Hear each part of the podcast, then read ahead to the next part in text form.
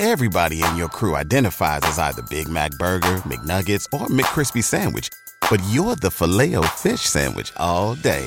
That crispy fish, that savory tartar sauce, that melty cheese, that pillowy bun. Yeah, you get it. Every time. And if you love the filet of fish, right now you can catch two of the classics you love for just $6. Limited time only. Price and participation may vary. Cannot be combined with any other offer. Single item at regular price. Ba da ba ba ba. À Monseigneur le duc de Bourgogne, qui avait demandé à Monsieur de La Fontaine une fable qui fut nommée Le chat et la souris. Fable introductive du livre douzième des Fables de La Fontaine. Une œuvre vocale de Jean Lambert pour LibriVox.org. Le chat et la souris. Pour plaire au jeune prince à qui la renommée destine un temple en mes écrits, comment composerais-je une fable nommée Le chat et la souris? Dois-je représenter dans ces vers une belle qui, douce en apparence et toutefois cruelle, va se jouant des cœurs que ses charmes ont pris, comme le chat de la souris? Prendrais-je pour sujet les jeux de la fortune? Rien ne lui convient mieux, et c'est chose commune, que de lui voir traiter ceux qu'on croit ses amis, comme le chat fait de la souris. Introduirais-je un roi qu'entre ses favoris elle respecte seule, roi qui fixe sa roue, qui n'est point empêché d'un monde d'ennemis, et qui, des plus puissants, quand il lui plaît, se joue comme le chat de la souris? Mais insensiblement, dans le tour que j'ai pris, mon dessein se rencontre, et si je ne m'abuse, je pourrais tout gâter par de plus longs récits. Le jeune prince alors se jouerait de ma muse, comme le chat de la souris. Le chat et la souris, dédié à Monseigneur le duc de Bourgogne. Fable introductive du livre douzième des Fables de La Fontaine. Cet enregistrement appartient au domaine public.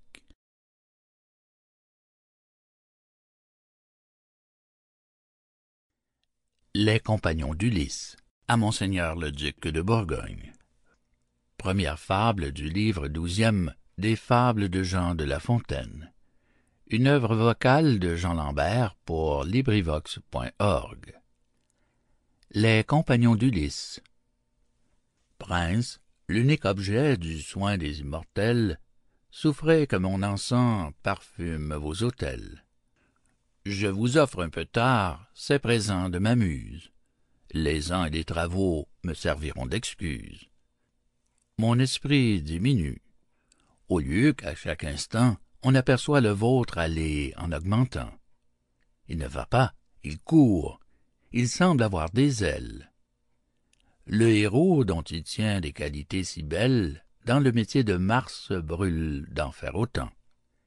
Il ne tient pas à lui que, forçant la victoire, il ne marche à pas de géant dans la carrière de la gloire.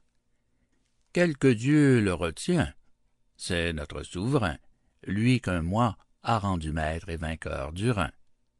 Cette rapidité fut alors nécessaire. Peut-être elle serait aujourd'hui téméraire. Je mentais. Aussi bien les ris et les amours ne sont pas soupçonnés d'aimer les longs discours. De ces sortes de dieux, votre cour se compose. Ils ne vous quittent point.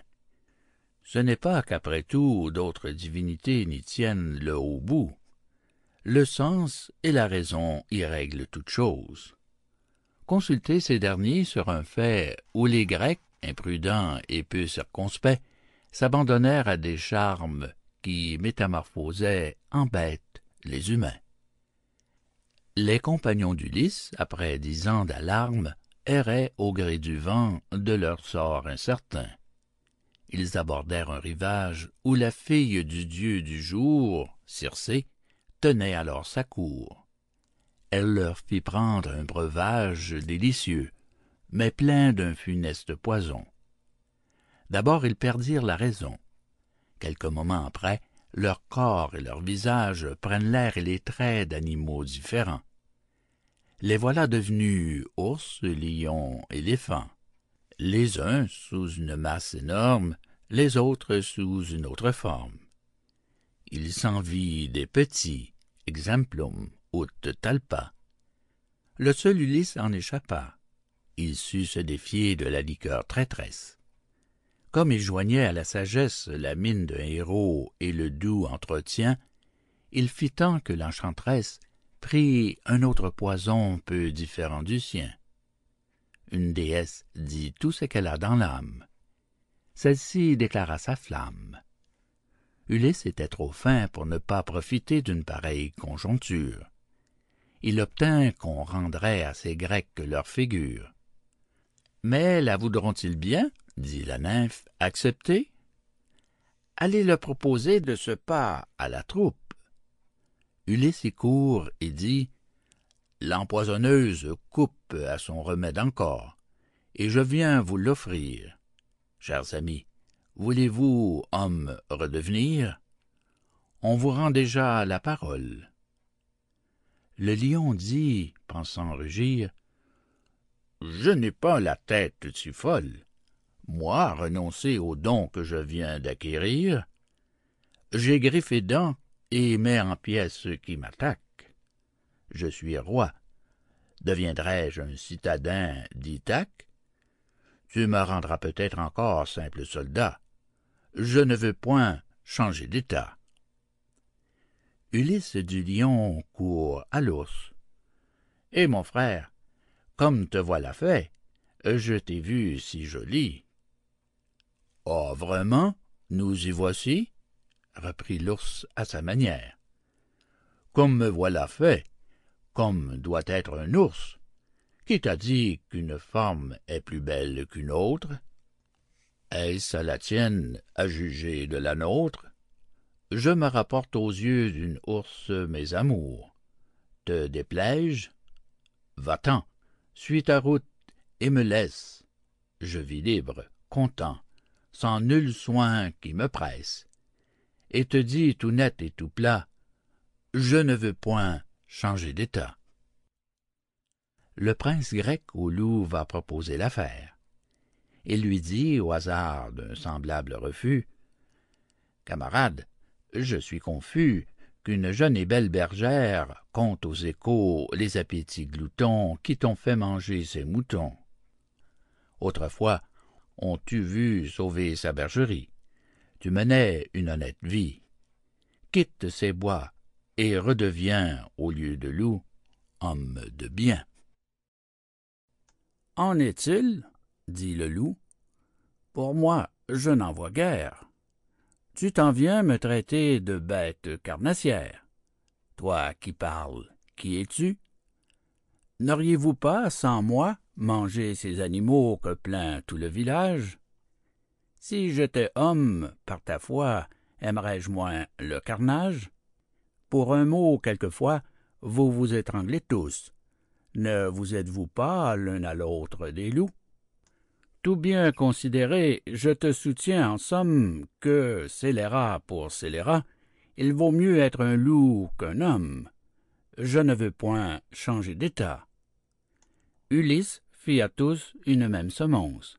Chacun d'eux fit même réponse, autant le grand que le petit. La liberté, les bois, suivre leur appétit, c'était leur délice suprême. Tous renonçaient au lot des belles actions. Ils croyaient s'affranchir suivant leur passion. Ils étaient esclaves d'eux-mêmes. Prince, j'aurais voulu vous choisir un sujet où je puisse mêler le plaisant à l'utile. C'était sans doute un beau projet, si ce choix eût été facile. Les compagnons d'Ulysse enfin se sont offerts. Ils ont force pareille en ce bas univers, gens à qui j'impose pour peine votre censure et votre haine. Fin de Les Compagnons d'Ulysse. Fable première du livre douzième des Fables de Jean de La Fontaine. Cet enregistrement appartient au domaine public.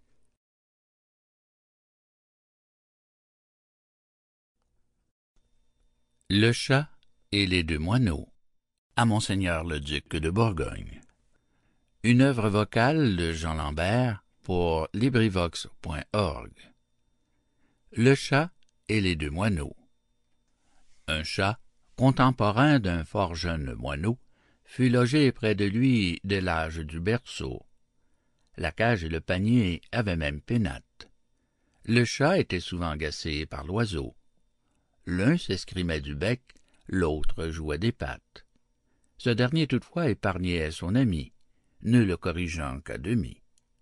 Il se fut fait un grand scrupule d'armer de pointe sa férule. Le passereau, moins circonspect, lui donnait force coups de bec. En sage et discrète personne, maître chat excusait ses jeux.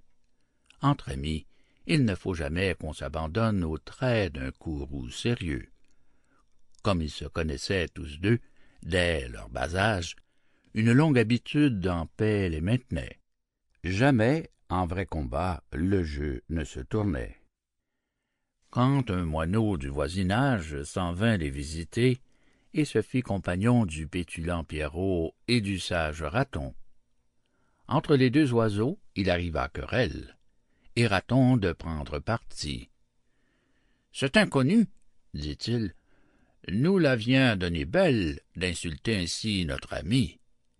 Le moineau du voisin viendra manger le nôtre? Non, de par tous les chats. Entrant alors au combat, il croque l'étranger. Vraiment, dit maître chat, les moineaux ont un goût exquis et délicat. Cette réflexion fit aussi croquer l'autre. Quelle morale puis-je inférer de ce fait? Sans cela, toute fable est une œuvre imparfaite. J'en crois voir quelques traits, mais leur ombre m'abuse. Prince, vous les aurez incontinent trouvés. Ce sont des jeux pour vous, et non point pour ma muse. Elle et ses sœurs n'ont pas l'esprit que vous avez.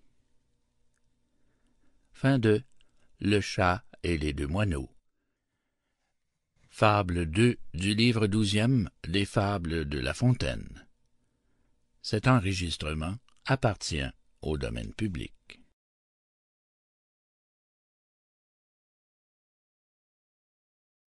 Le thésauriseur et le singe. Fable 3 du livre douzième des Fables de Jean de La Fontaine. Une œuvre vocale de Jean Lambert pour LibriVox.org. Le thésauriseur et le singe. Un homme accumulait. On sait que cette erreur va souvent jusqu'à la fureur. Celui-ci ne songeait que ducats et pistoles quand ses biens sont oisifs, je tiens qu'ils sont frivoles. Pour sûreté de son trésor, notre avare habitait un lieu dont Amphitrite défendait aux voleurs de toutes parts l'abord. Là, d'une volupté, selon moi, fort petite, et selon lui fort grande, il entassait toujours. Il passait les nuits et les jours à compter, calculer, supputer sans relâche, calculant, supputant, comptant comme à la tâche, car il trouvait toujours du mécompte à son fait.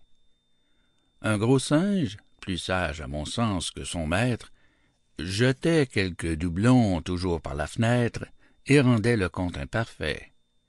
La chambre, bien cadenassée, permettait de laisser l'argent sur le comptoir. Un beau jour, Don Bertrand se mit dans la pensée d'en faire un sacrifice au liquide manoir.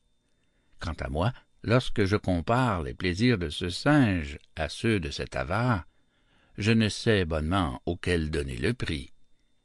Don Bertrand gagnerait près de certains esprits. Les raisons en seraient trop longues à déduire. Un jour donc l'animal, qui ne songeait qu'à nuire, détachait du monceau tantôt quelques doublons, un jacobus, un ducaton et puis quelque noble à la rose éprouvait son adresse et sa force à jeter ces morceaux de métal qui se font souhaiter par les humains sur toute chose.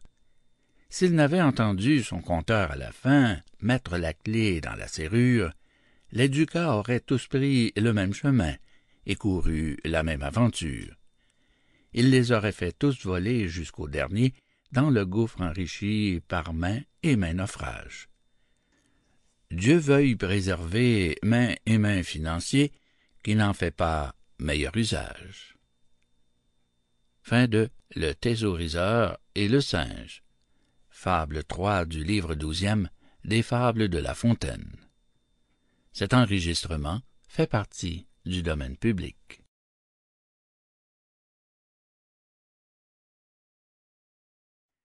Les deux chèvres. Fable 4 du livre douzième des Fables de Jean de La Fontaine. Une œuvre vocale de Jean Lambert pour LibriVox.org. Les deux chèvres. Dès que les chèvres ont brouté, certain esprit de liberté leur fait chercher fortune. Elles vont en voyage vers les endroits du pâturage les moins fréquentés des humains. Là, s'il est quelques lieues sans route et sans chemin, un rocher, quelques monts pendant en précipice, c'est où ces dames vont promener leurs caprices. Rien ne peut arrêter cet animal grimpant. Deux chèvres donc, s'émancipant, toutes deux ayant pattes blanches, quittèrent les bas prés, chacune de sa part. L'une vers l'autre allait pour quelque bon hasard. Un ruisseau se rencontre, et pour pont une planche. Deux belettes à peine auraient passé de front sur ce pont. D'ailleurs, l'onde rapide et le ruisseau profond devaient faire trembler de peur ces Amazones. Malgré tant de dangers, l'une de ces personnes pose un pied sur la planche et l'autre en fait autant. Je m'imagine voir, avec Louis le Grand, Philippe IV qui s'avance dans l'île de la Conférence. Ainsi s'avançaient, pas à pas, nez à nez, nos aventurières, qui, toutes deux étant fort fières, vers le milieu du pont ne se voulurent pas l'une à l'autre céder. Elles avaient la gloire de compter dans leur race, à ce que dit l'histoire, l'une, certaine chèvre au mérite sans père, dont Polyphème fit présent Galatée, et l'autre, la chèvre amaltée, par qui fut nourri Jupiter. Faute de reculer, leur chute fut commune. Toutes deux tombèrent dans l'eau. Cet accident n'est pas nouveau dans le chemin de la fortune. Fin de Les deux chèvres. Fable 4 du livre douzième des Fables de La Fontaine. Cet enregistrement fait partie du domaine public.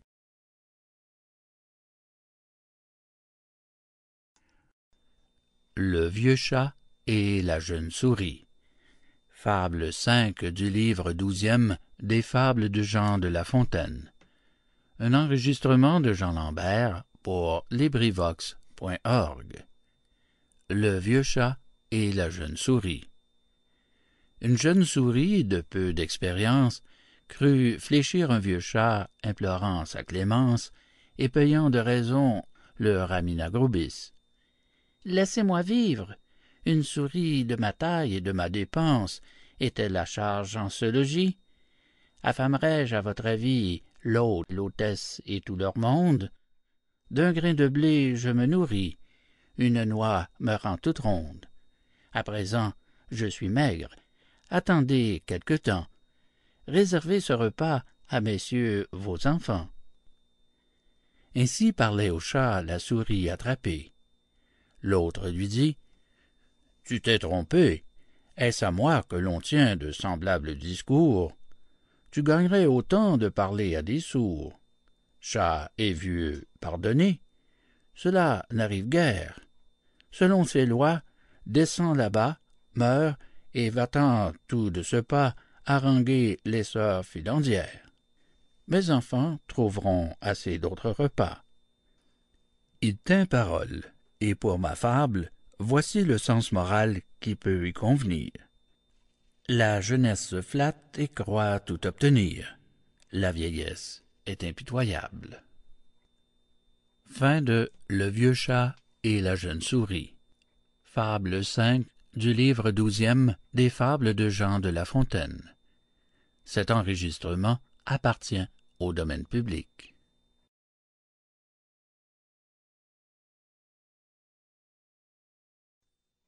Le cerf malade, fable 6 du livre douzième des Fables de La Fontaine. Un enregistrement de Jean Lambert pour LibriVox.org. Le cerf malade. En pays plein de cerfs, un cerf tomba malade. Incontinent, mais camarade accourt à son grabat, le voir, le secourir, le consoler du moins. Multitude importune. Eh, messieurs, laissez-moi mourir. Permettez qu'en forme commune la parque m'expédie, et finissez vos pleurs. Point du tout. Les consolateurs de ce triste devoir tout au long s'acquittèrent, quand il plut à Dieu, s'en allèrent. Ce ne fut pas sans boire un coup, c'est-à-dire sans prendre un droit de pâturage. Tout se mit à brouter les bois du voisinage. La pitance du cerf en déchut de beaucoup. Il ne trouva plus rien à frire. D'un mal, il tomba dans un pire, et se vit réduit à la fin à jeûner et mourir de faim il en coûte à qui vous réclame médecin du corps et de l'âme. Au temps, aux mœurs, j'ai beau crier, tout le monde se fait payer. Fin de Le cerf malade, fable 6 du livre douzième des fables de Jean de La Fontaine.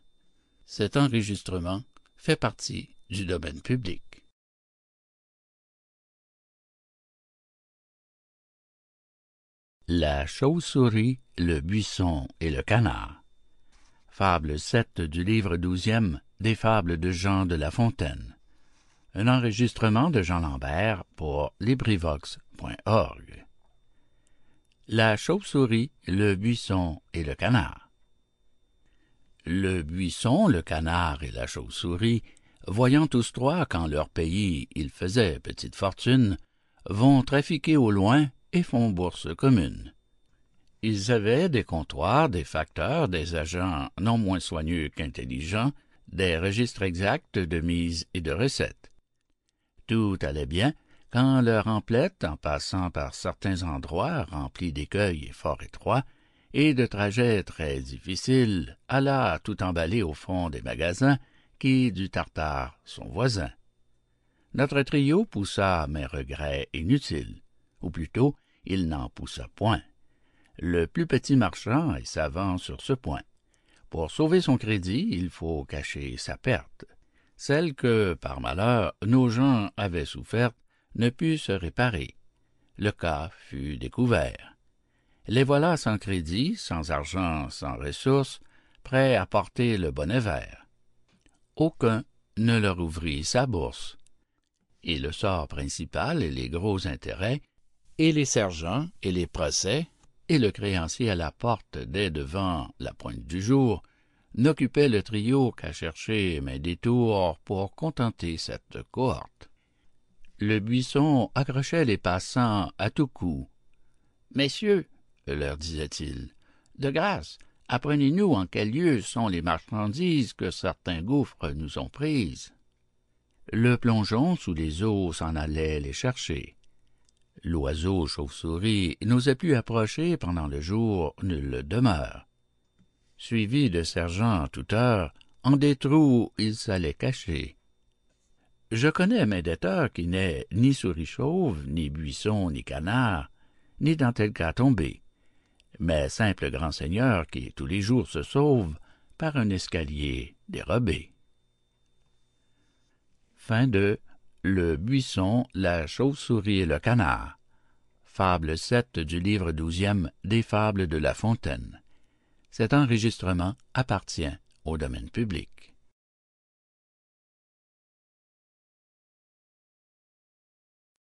La querelle des chiens et des chats et celle des chats et des souris. Fable 8 du livre douzième des Fables de Jean de La Fontaine un enregistrement de Jean Lambert pour LibriVox.org. La querelle des chiens et des chats est celle des chats et des souris. La discorde a toujours régné dans l'univers. Notre monde en fournit mille exemples divers. Chez nous, cette déesse a plus d'un tributaire. Commençons par les éléments. Vous serez étonné de voir qu'à tout moment, ils seront en pointé contraire. Outre ces quatre potentats, combien d'êtres de tous états se font une guerre éternelle? Autrefois, un logis plein de chiens et de chats par cent arrêts rendus en forme solennelle, vit terminer tous leurs débats. Le maître ayant réglé leur emploi, leur repas, et menacé du fouet quiconque aurait querelle, ces animaux vivaient entre eux comme cousins. Cette union si douce et presque fraternelle édifiait tous les voisins. Enfin, elle cessa. Quelques plats de potage quelle cosse, par préférence à quelqu'un d'eux donné, fit que l'autre partie s'en vint tout forcené représenter un tel outrage. J'ai vu des chroniqueurs attribuer le cas au passe-droit qu'avait une chienne angésine. Quoi qu'il en soit, cet altercat mit en combustion la salle et la cuisine. Chacun se déclara pour son chat, pour son chien. On fit un règlement dont les chats se plaignirent et tout le quartier étourdirent. Leur avocat disait qu'il fallait bel et bien recourir aux arrêts. En vain, ils les cherchèrent. Dans un coin, où d'abord leurs agents les cachèrent, les souris enfin les mangèrent. Autre procès nouveau. Le peuple souriquois en pâtit. Main vieux chat, fin, subtil et narquois, et d'ailleurs en voulant toute cette race, les guetta les pris, fit main basse. Le maître du logis ne s'en trouva que mieux. J'en reviens à mon dire. On ne voit sous les cieux nul animal, nul être, aucune créature, qui n'ait son opposé. C'est la loi de nature. D'en chercher la raison, ce sont soins superflus. Dieu fit bien ce qu'il fit, et je n'en sais pas plus. Ce que je sais, c'est qu'aux grosses paroles on en vient sur un rien plus des trois quarts du temps. Humain, il vous faudrait encore à soixante ans renvoyer chez les barbacoles. Fin de La querelle des chiens et des chats et celle des chats et des souris. Fable 8 du livre douzième des Fables de La Fontaine.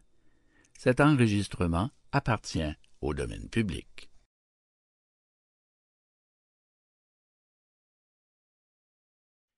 Le loup et le renard. Fable 9 du livre douzième des Fables de Jean de La Fontaine.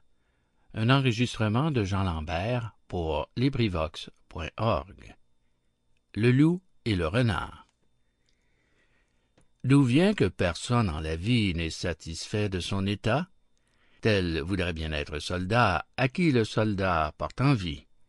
Certains renards voulu, dit-on, se faire loup et qui peut dire que pour le métier de mouton jamais aucun loup ne soupire? Ce qui m'étonne est qu'à huit ans un prince en fable ait mis la chose, pendant que sous mes cheveux blancs je fabrique à force de temps des vers moins sensés que sa prose. Les traits dans sa fable semés ne sont l'ouvrage du poète ni tous ni si bien exprimés. Sa louange en est plus complète de la chanter sur la musette, c'est mon talent. Mais je m'attends que mon héros, dans peu de temps, me fera prendre la trompette. Je ne suis pas un grand prophète. Cependant, je dis dans les cieux que bientôt ces faits glorieux demanderont plusieurs Homères, et ce temps-ci n'en produit guère. Laissant à part tous ces mystères, essayons de conter la fable avec succès. Le renard dit au loup, notre cher, pour tout mets, j'ai souvent un vieux coq ou de maigres poulets. C'est une viande qui me lasse. Tu fais meilleure chair avec moins de hasard. J'approche des maisons, tu te tiens à l'écart. Apprends-moi ton métier, camarade, de grâce. Rends-moi le premier de ma race qui fournisse son croc de quelques moutons gras. Tu ne me mettras point au nombre des ingrats. Je le veux, dit le loup. Il m'est mort un mien frère. Allons prendre sa peau, tu t'en revêtiras. Il vint, et le loup dit, Voici comme il faut faire, si tu veux écarter les matins du troupeau. Le renard, ayant mis la peau, répétait les leçons que lui donnait son maître. D'abord il s'y prit mal, puis un peu mieux, puis bien, puis enfin il n'y manqua rien. À peine il fut instruit autant qu'il pouvait l'être, qu'un troupeau s'approcha. Le nouveau loup court et répand la terreur dans les lieux d'alentour. Tel, vêtu des armes d'Achille, Patrocle mit l'alarme au camp et dans la ville. Mères, brus et vieillards, au temple couraient tous. L'hoste du peuple bêlant crut voir cinquante loups. Chiens, bergers troupeaux, tout fuit vers le village et laisse seulement une brebis pour gage. Le larron s'en saisit. À quelques pas de là, il entendit chanter un coq du voisinage. Le disciple aussitôt, droit au coq, s'en alla, jetant bas sa robe de classe, oubliant les brebis, les leçons, le régent, et courant d'un pas diligent. Que sert-il qu'on se contrefasse? Prétendre ainsi changer est une illusion l'on reprend sa première trace à la première occasion. De votre esprit, que nul autre n'égale, le prince, m'amuse tient tout entier ce projet. Vous m'avez donné le sujet, le dialogue et la morale. Fin de Le loup et le renard, fable 9 du livre douzième des fables de La Fontaine. Cet enregistrement fait partie du domaine public.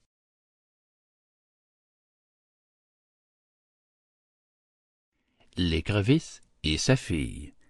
Fable 10 du livre douzième des fables de Jean de La Fontaine. Un enregistrement de Jean Lambert pour LibriVox.org. L'écrevisse et sa fille. Les sages, quelquefois, ainsi que l'écrevisse, marchent à reculons, tournent le dos au port. C'est l'art des matelots c'est aussi l'artifice de ceux qui, pour couvrir quelque puissant effort, envisagent un point directement contraire, et font vers ce lieu-là courir leur adversaire. Mon sujet est petit, cet accessoire est grand. Je pourrais l'appliquer à certains conquérants qui, tout seuls, déconcertent une ligue à cent têtes. Ce qu'il n'entreprend pas et ce qu'il entreprend n'est d'abord qu'un secret puis devient des conquêtes. En vain, l'on a les yeux sur ce qu'il veut cacher. Ce sont arrêts du sort qu'on ne peut empêcher. Le torrent à la fin devient insurmontable. Sans Dieu sont impuissants contre un seul Jupiter. Louis et le destin me semblent de concert entraîner l'univers. Venons à notre fable. Mère écrevisse un jour à sa fille disait comme tu vas, bon Dieu, ne peux-tu marcher droit? Et comme vous allez vous-même, dit la fille. Puis-je autrement marcher que ne fait ma famille? Veut-on que j'aille droit quand on y va tortue? Elle avait raison. La vertu de tout exemple domestique est universelle et s'applique en bien, en mal, en tout. Fait des sages, des sots. Beaucoup plus de ceux-ci. Quant à tourner le dos à son but, j'y reviens. La méthode en est bonne, surtout au métier de bellonne, mais il faut le faire à propos. Fin de L'écrevisse et sa fille. Fable 10 du livre douzième des Fables de La Fontaine.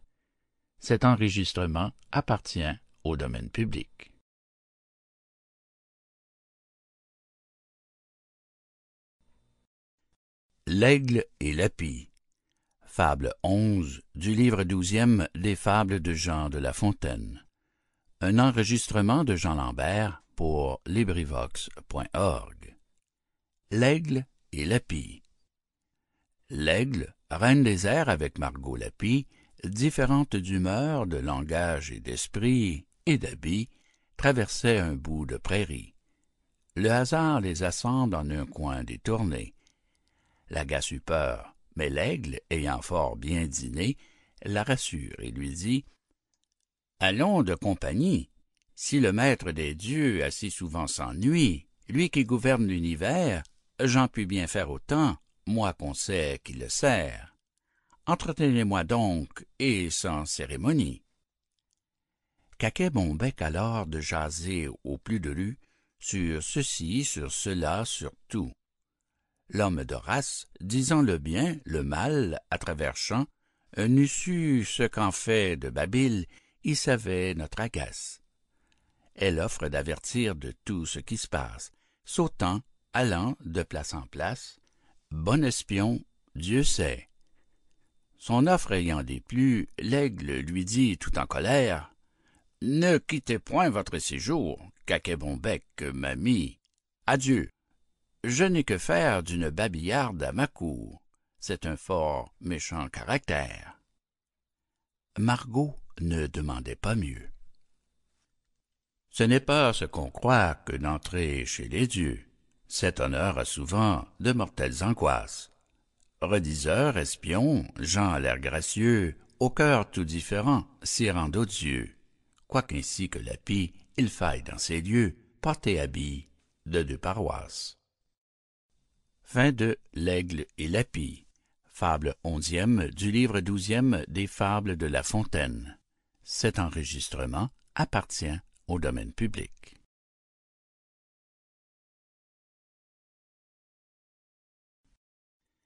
Le Milan, le roi et le chasseur. Fable 12 du livre douzième des Fables de Jean de La Fontaine.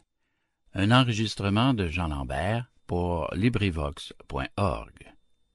Le Milan, le roi et le chasseur.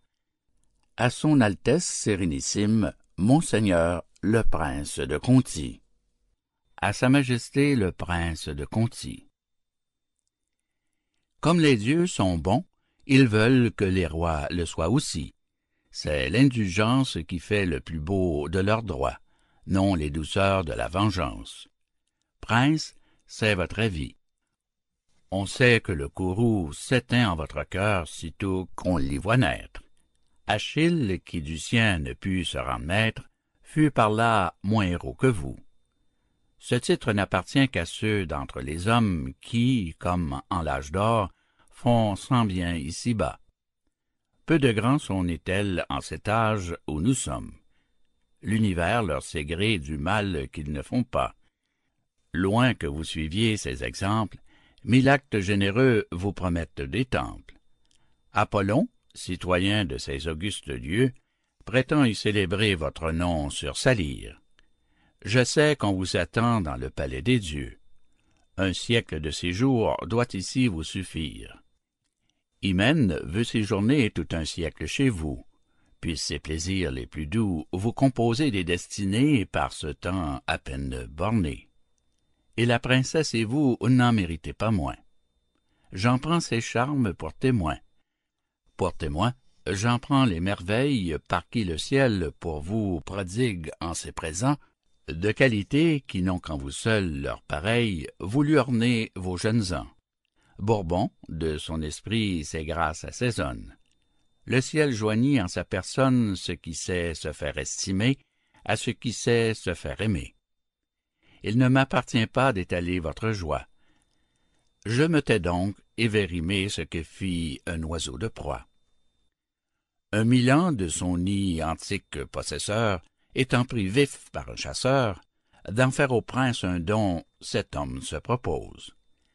La rareté du fait donnait prix à la chose. L'oiseau, par le chasseur humblement présenté, si ce conte n'est apocryphe, va tout droit imprimer sa griffe sur le nez de sa majesté. Quoi? Sur le nez du roi? Du roi même en personne. Il n'avait donc alors ni sceptre ni couronne, quand il en aurait eu, ça aurait été tout un. Le nez royal fut pris comme un nez du commun. Dire des courtisans, les clameurs et la peine serait se consumer en efforts impuissants. Le roi n'éclata point. Les cris sont indécents à la majesté souveraine. L'oiseau garda son poste. On ne put seulement hâter son départ d'un moment.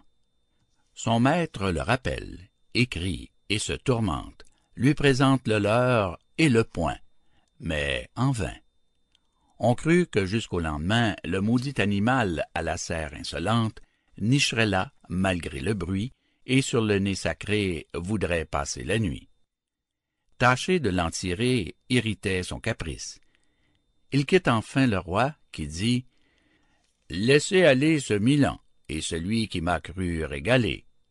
Ils se sont acquittés tous deux de leur office, l'un en Milan et l'autre en citoyen des bois. Pour moi, qui sais comment doivent agir les rois, je les affranchis du supplice. Et la cour d'admirer. Les courtisans ravis élèvent de tels faits par eux si mal suivis. Bien peu, même des rois, prendraient un tel modèle, et le veneur l'échappa belle. Coupable seulement, tant lui que l'animal, d'ignorer le danger d'approcher trop du maître. Il n'avait appris à connaître que les hôtes des bois. Était-ce un si grand mal? Pilpé fait près du Gange arriver l'aventure. Là, nulle humaine créature ne touche aux animaux pour leur sang épanché. Le roi même ferait scrupule d'y toucher. Savons-nous, disent-ils, si cet oiseau de proie n'était point au siège de Troie? Peut-être y tint-il lieu d'un prince ou d'un héros des plus huppés et des plus hauts? Ce qu'il fut autrefois, il pourrait l'être encore. Nous croyons, après Pythagore, qu'avec les animaux de forme nous changeons. Tantôt Milan, tantôt pigeon, tantôt humain, puis volatile, ayant dans les airs leur famille. Comme l'on compte en deux façons l'accident du chasseur, voici l'autre manière. Un certain fauconnier ayant pris, se dit-on, à la chasse un Milan, ce qui n'arrive guère, en voulut au roi faire un don comme de choses singulières. Ce cas n'arrive pas quelquefois en cent ans. C'est le non plus ultra de la fauconnerie. Ce chasseur perce donc un gros de courtisan, plein de zèle, échauffé, s'il le fut, de sa vie. Par ce parangon des présents, il croyait sa fortune faite. Quand l'animal porte sonnette, sauvage encore et tout grossier, avec ses ongles tout d'acier, prend le nez du chasseur, happe le pauvre sire. Lui de crier, chacun de rire, monarque et courtisan. Qui nurit? Quant à moi, je n'en eusse quitté ma part pour un empire. Qu'un pape rit en bonne foi, je n'ose l'assurer. Mais je tiendrais un roi bien malheureux s'il n'osait rire. C'est le plaisir des dieux. Malgré son noir souci, Jupiter et le peuple immortel rient aussi. Il en fit des éclats, à ce que dit l'histoire, quand Vulcain, clopinant, lui vint donner à boire. Que le peuple immortel se montra sage ou non, j'ai changé mon sujet avec juste raison. Car, puisqu'il s'agit de morale, que nous eût du chasseur l'aventure fatale enseignée de nouveau? L'on a vu de tout temps plus de sots fauconniers que de rois indulgents. Fin de Le Milan, le roi et le chasseur. Fable 12 du livre douzième des Fables de Jean de La Fontaine. Cet enregistrement appartient au domaine public.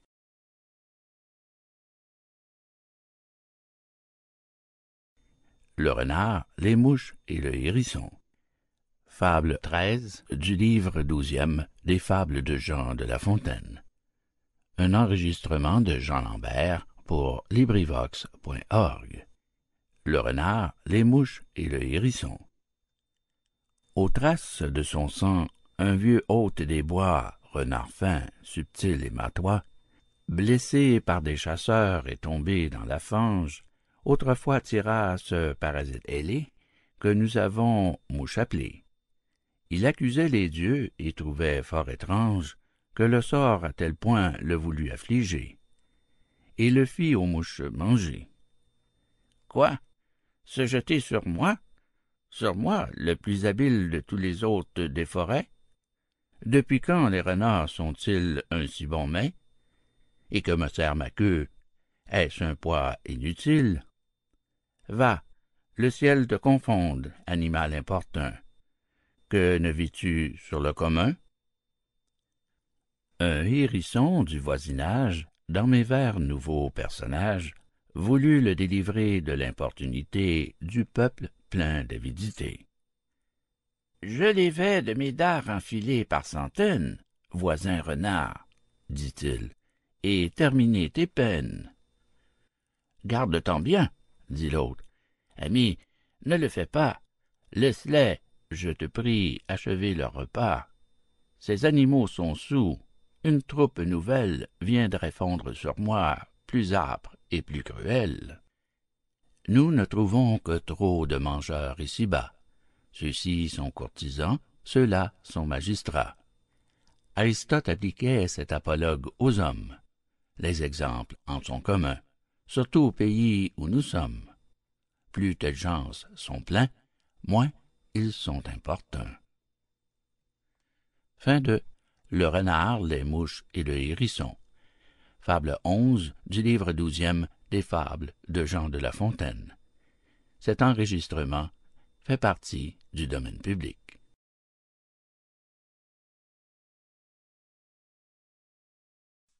L'amour et la folie. Fable 14 du livre douzième des fables de La Fontaine. Lecture de Jean Lambert pour LibriVox.org.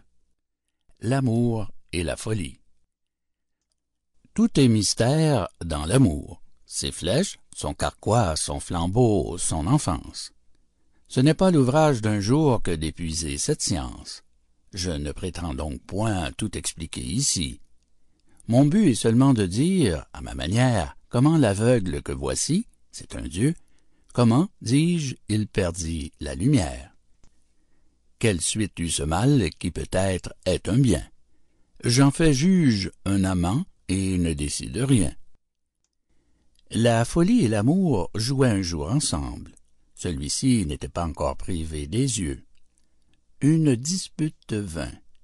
L'amour veut qu'on assemble là-dessus le conseil des dieux.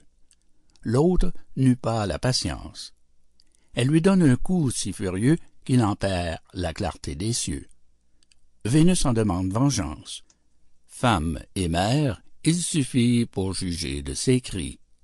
Les dieux en furent étourdis, et Jupiter et Némésis et les juges d'enfer, enfin toute la bande elle représenta l'énormité du cas. Son fils, sans un bâton, ne pouvait faire un pas. Nulle peine n'était pour ce crime assez grande. Le dommage devait aussi être réparé. Quand on eut bien considéré l'intérêt du public et celui de la patrie, le résultat enfin de la suprême cour fut de condamner la folie à servir de guide à l'amour.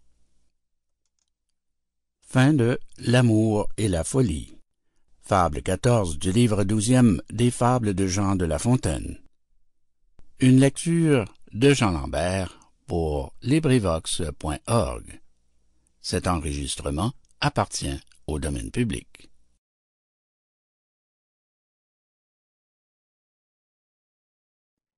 Le corbeau, la gazelle, la tortue et le rat. Fable 15 du livre douzième des fables de Jean de La Fontaine. Un enregistrement de Jean Lambert pour LibriVox.org. Le corbeau, la gazelle, la tortue et le rat. À Madame de la Sablière. Je vous gardais un temple dans mes vers. Il n'eût fini qu'avec l'univers. Déjà ma main en fondait la durée sur ce bel art qu'ont les dieux inventé, sur le nom de la divinité que dans ce temple on aurait adoré. Sur le portail j'aurais ces mots écrits. Palais sacré de la déesse Iris. Non celle-là, car Junon a ses gages, car Junon même est le maître des dieux, servirait l'autre et serait glorieux du seul honneur de porter ses messages. L'apothéose à la voûte eût paru. Là, tout l'Olympe en pompe eût été vu, plaçant Iris sous un dais de lumière. Les murs auraient amplement contenu toute sa vie. agréable matière, mais peu féconde en ces événements qui des états font les renversements. Au fond du temple eût été son image. Avec ses traits, son souris, ses appâts, son art de plaire et de n'y penser pas, ses agréments à qui tout rend hommage. J'aurais fait voir à ses pieds des mortels et des héros, des demi-dieux encore, même des dieux. Ce que le monde adore vient quelquefois parfumer ses autels. Juste en ses yeux fait briller de son âme tous les trésors, quoique imparfaitement. Car ce cœur vif et tendre infiniment, pour ses amis et non point autrement, car cet esprit qui naît du firmament, à beauté d'homme avec grâce de femme, ne se peut pas, comme on veut exprimer. Ô vous, Iris, qui savez tout charmer, qui savez plaire en un degré suprême, vous que l'on aime à l'égal de soi-même, ceci soit dit sans nul soupçon d'amour, car c'est un mot banni de votre cour, laissons-le donc. Agréé que ma muse achève un jour cette ébauche confuse. J'en ai placé l'idée et le projet pour plus de grâce, au-devant d'un sujet où l'amitié donne de telles marques et d'un tel prix que leur simple récit peut quelque temps amuser votre esprit. Non que ceci se passe entre monarques. Ce que chez vous nous voyons estimer n'est pas un roi qui ne sait point aimer. C'est un mortel qui sait mettre sa vie pour son ami. J'en vois peu de si bons. Quatre animaux, vivant de compagnie, vont aux humains en donner des leçons. La gazelle, le rat, le corbeau, la tortue vivaient ensemble unis, douce société. Le choix d'une demeure aux humains inconnus assurait leur félicité. Mais quoi, l'homme découvre enfin toute retraite. Soyez au milieu des déserts, au fond des eaux, au haut des airs, vous n'éviterez point ces embûches secrètes. La gazelle s'allait battre innocemment, quand un chien, maudit instrument du plaisir barbare des hommes, vint sur l'herbe et vanter la trace de ses pas. Elle fuit. Et le rat, à l'heure du repas, dit aux amis restants D'où vient que nous ne sommes aujourd'hui que trois conviés? La gazelle déjà nous a-t-elle oubliés? À ces paroles, la tortue s'écrie et dit Ah si j'étais comme un corbeau d'ailes pourvu, tout de ce pas je m'en irais, apprendre au moins quelle contrée, quel accident tient arrêter notre compagne au pied léger. Car à l'égard du cœur, il en faut mieux juger. Le corbeau part à tire d'aile. Il aperçoit de loin l'imprudente gazelle prise au piège et se tourmentant. Il retourne avertir les autres à l'instant car de lui demander quand, pourquoi, ni comment ce malheur est tombé sur elle, et perdre en vain discours cet utile moment, comme eût fait un maître d'école, il avait trop de jugement. Le corbeau donc vole et revole. Sur son rapport, les trois amis tiennent conseil. Deux sont d'avis de se transporter sans remise au lieu où la gazelle est prise. L'autre dit le corbeau, gardera le logis. Avec son marché lent, quand arrivera-t-elle? Après la mort de la gazelle. Ces mots à peine dits, ils s'en vont secourir leur chère et fidèle compagne, pauvre chevrette de montagne. La tortue y voulut courir. La voilà comme eux en campagne, maudissant ses pieds courts avec juste raison et la nécessité de porter sa maison. Ronge-Maille, le rat eut à bon droit ce nom, coupe les nœuds du lac. On peut penser la joie. Le chasseur vient et dit Qui m'a ravi ma proie? Ronge-Maille à ces mots se retire en un trou. Le corbeau sur un arbre, en un bois la gazelle. Et le chasseur à demi-fou de n'en avoir nulle nouvelle, aperçoit la tortue et retient son courroux. D'où vient, dit-il, que je m'effraie? Je veux qu'à mon souper celle-ci me défraie. Il la mit dans son sac.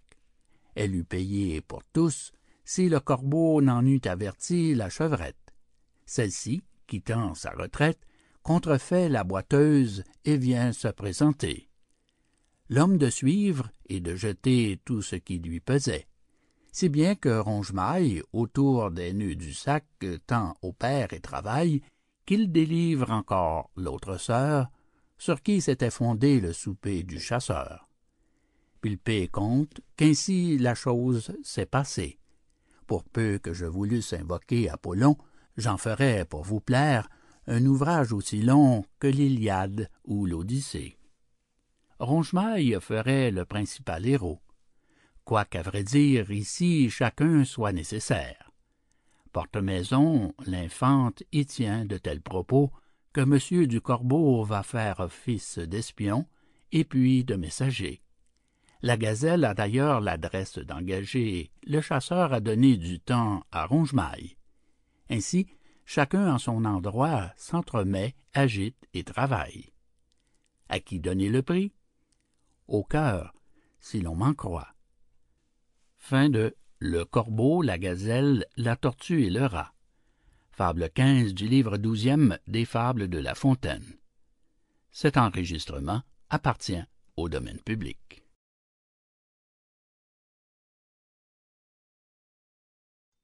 La forêt et le bûcheron. Fable 16 du livre douzième des Fables de La Fontaine. Un enregistrement de Jean Lambert pour LibriVox.org. La forêt et le bûcheron. Un bûcheron venait de rompre ou d'égarer le bois dont il avait emmanché sa cognée. Cette perte ne put sitôt se réparer que la forêt n'en fut quelque temps épargnée.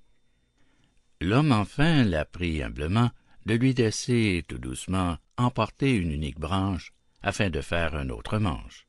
Il irait employer ailleurs son gagne-pain. Il laisserait debout main chêne et main sapin, dont chacun respectait la vieillesse et les charmes. L'innocente forêt lui fournit d'autres armes. Elle en eut du regret. Il emmanche son fer. Le misérable ne s'en sert qu'à dépouiller sa bienfaitrice de ses principaux ornements. Elle gémit à tout moment. Son propre don fait son supplice. Voilà le train du monde et de ses sectateurs. On s'y sert du bienfait contre les bienfaiteurs. Je suis là d'en parler. Mais que de doux ombrages soient exposés à ces outrages, qui ne se plaindraient là-dessus? Hélas, j'ai beau crier et me rendre incommode, l'ingratitude et les abus n'en seront pas moins à la mode. Fin de La forêt et le bûcheron. Fable 16 du livre douzième des Fables de Jean de La Fontaine. Cet enregistrement appartient au domaine public.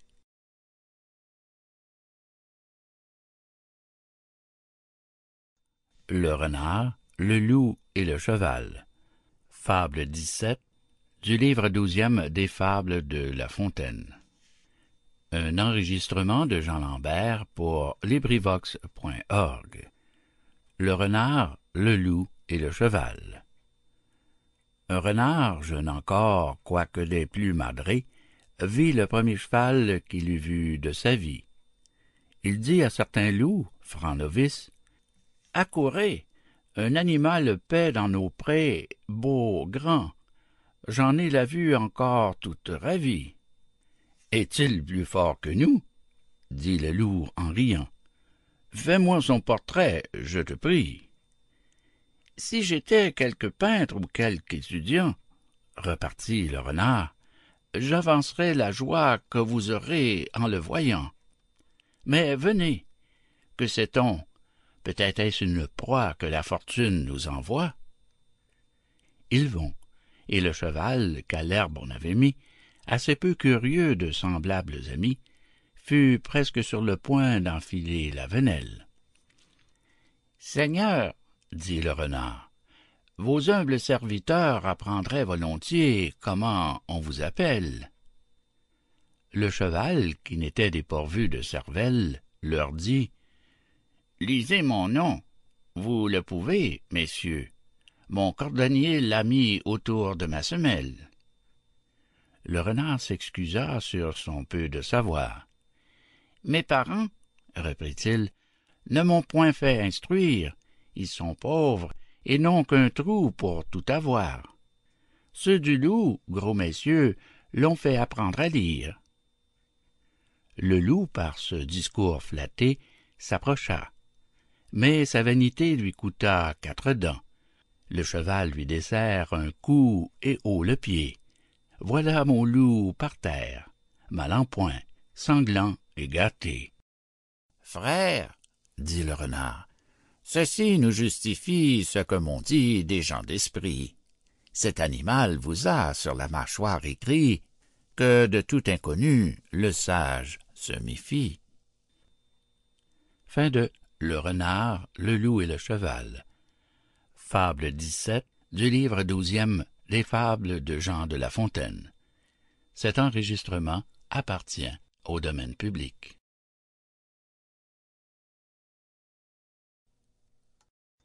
Le renard et les poulets d'Inde. Fable 18 du livre douzième des fables de Jean de La Fontaine. Un enregistrement de Jean Lambert pour LibriVox.org. Le renard et les poulets d'Inde. Contre les assauts d'un renard, un arbre à des dindons servait de citadelle. Le perfide, ayant fait tout le tour du rempart et vu chacun en sentinelle, s'écria Quoi? Ces gens se moqueront de moi? Eux seuls seront exempts de la commune loi? Non, par tous les dieux, non Il accomplit son dire. La lune, alors luisant, semblait, contre le cire, vouloir favoriser la dindonnière Jean. Lui, qui n'était novice au métier d'assiégeant, eut recours à son sac de rue scélérate, feignit vouloir gravir, se guinda sur ses pattes, puis contrefit le mort, puis le ressuscité.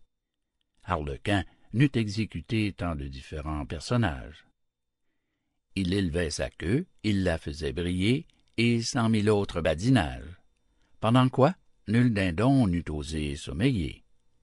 L'ennemi les lassait en leur tenant la vue sur même objet toujours tendu. Les pauvres gens étant la longue éblouie, toujours il en tombait quelqu'un, autant de prix, autant de mis à part, près de moitié succombe. Le compagnon les porte en son garde-manger. Le trop d'attention qu'on a pour le danger fait, le plus souvent, qu'on y tombe. Fin de Le renard et les poulets d'Inde. Fable 18 du livre douzième des fables de Jean de La Fontaine. Cet enregistrement appartient au domaine public.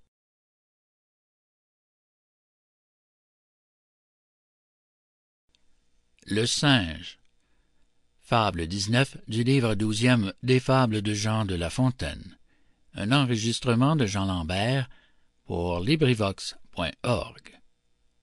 Le singe.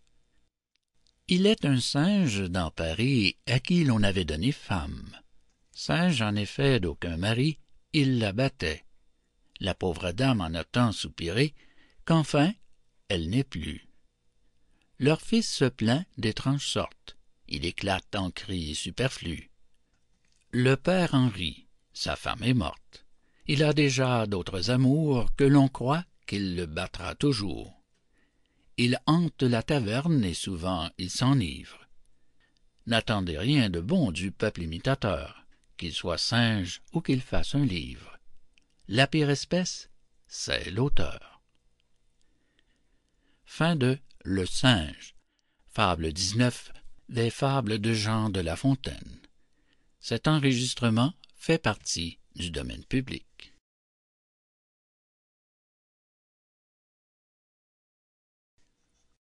Le philosophe Chite Fable 20 du livre douzième des Fables de La Fontaine. Un enregistrement de Jean Lambert pour LibriVox.org. Le philosophe Chite Un philosophe austère est né dans la Chitie, se proposant de suivre une plus douce vie, voyagea chez les Grecs et vit en certains lieux un sage assez semblable au vieillard de Virgile, homme égalant les rois, homme approchant des dieux, et, comme ces derniers, satisfait et tranquille. Son bonheur consistait aux beautés d'un jardin.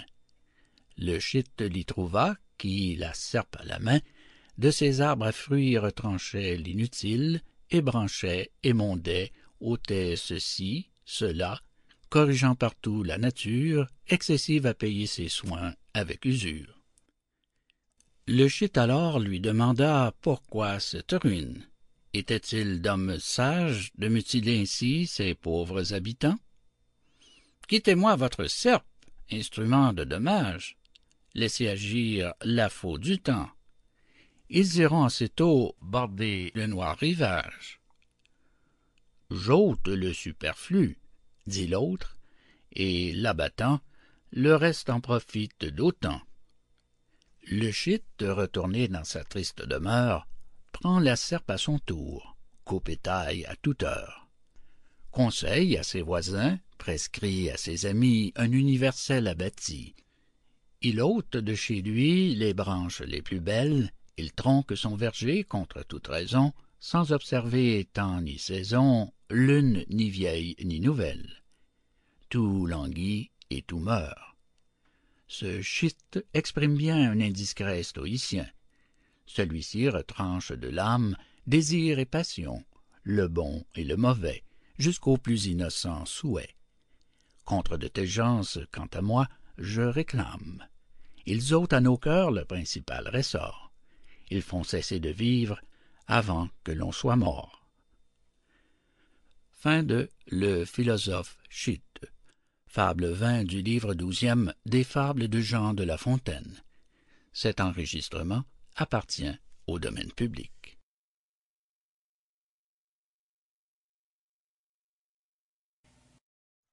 L'éléphant et le singe de Jupiter. Fable 21 du livre douzième des Fables de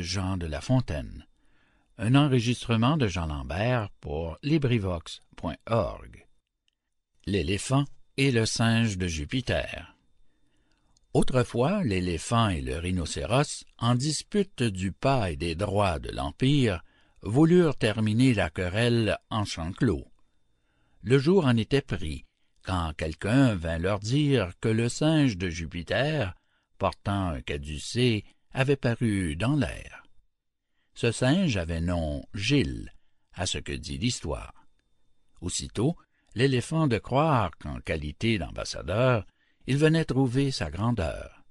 Tout fier de ce sujet de gloire, il attend maître Gilles et le trouve un peu lent à lui présenter sa créance.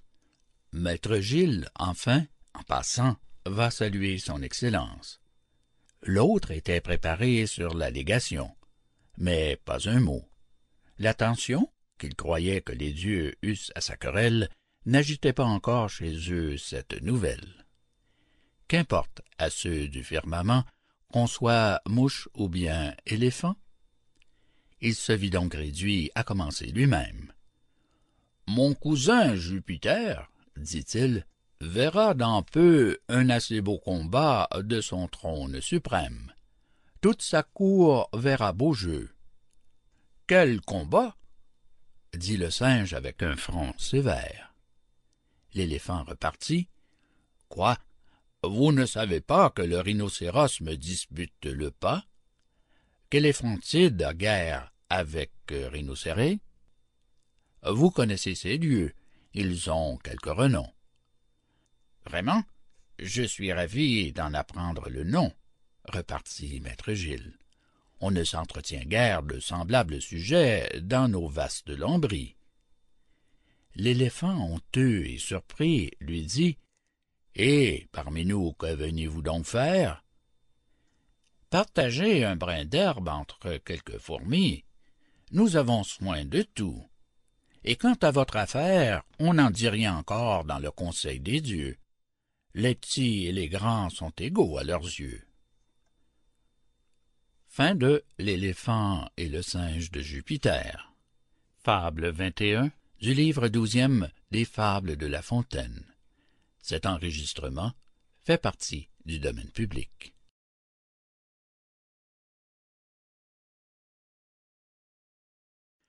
Un fou et un sage. Fable 22 du livre douzième des Fables de La Fontaine. Un enregistrement de Jean Lambert pour LibriVox.org. Un fou et un sage. Certains fous poursuivaient à coups de pierre un sage. Le sage se retourne et lui dit Mon ami, c'est fort bien fait à toi. Reçois cet écu-ci. Tu te fatigues assez pour gagner davantage. Toute peine, dit-on, est digne de loyer. Vois cet homme qui passe, il a de quoi payer. Adresse-lui tes dons, ils auront leur salaire. Amorcé par le gain, notre fou s'en va faire même insulte à l'autre bourgeois. On ne le paya pas en argent cette fois. Mais testafié à court, on vous happe notre homme, on vous l'échine, on vous l'assomme. Auprès des rois, il est de pareils fous. À vos dépens, ils font rire le maître. Pour réprimer leurs babilles, irez-vous les maltraiter? Vous n'êtes pas peut-être assez puissant.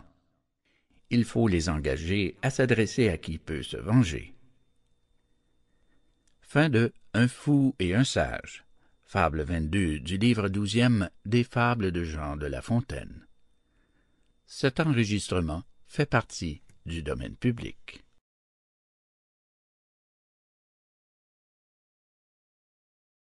Le renard anglais. Fable numéro 23 du douzième livre des Fables de Jean de La Fontaine. Une lecture de Jean Lambert pour LibriVox.org. Le renard anglais. À Madame Harvey. Le bon cœur est chez vous, compagnon du bon sens, avec cent qualités trop longues à déduire. Une noblesse d'âme, un talent pour conduire et les affaires et les gens, une humeur franche et libre, et le don d'être ami malgré Jupiter même et les temps orageux. Tout cela méritait un éloge pompeux. Il en eût été moins selon votre génie. La pompe vous déplaît, l'éloge vous ennuie. J'ai donc fait celui-ci court et simple. Je veux y coudre encore un mot ou deux en faveur de votre patrie. Vous l'aimez. Les Anglais pensent profondément. Leur esprit en cela suit leur tempérament. Creusant dans les sujets et forts d'expérience, ils étendent partout l'empire des sciences. Je ne dis point ceci pour vous faire ma cour. Vos gens à pénétrer l'emportent sur les autres. Même les chiens de leur séjour ont meilleur nez que n'ont les nôtres. Vos renards sont plus fins. Je m'en vais le prouver par un d'eux qui, pour se sauver, mit en usage un stratagème non encore pratiqué, des mieux imaginés. Le scélérat, réduit en un péril extrême et presque mis à bout par ses chiens au bonnet, passa près d'un patibulaire. Là, des animaux ravissants, blaireaux, renards, hiboux, rassenclines à mal faire, pour l'exemple pendu, instruisaient les passants. Leurs confrères, aux abois, entre ces morts s'arrangent.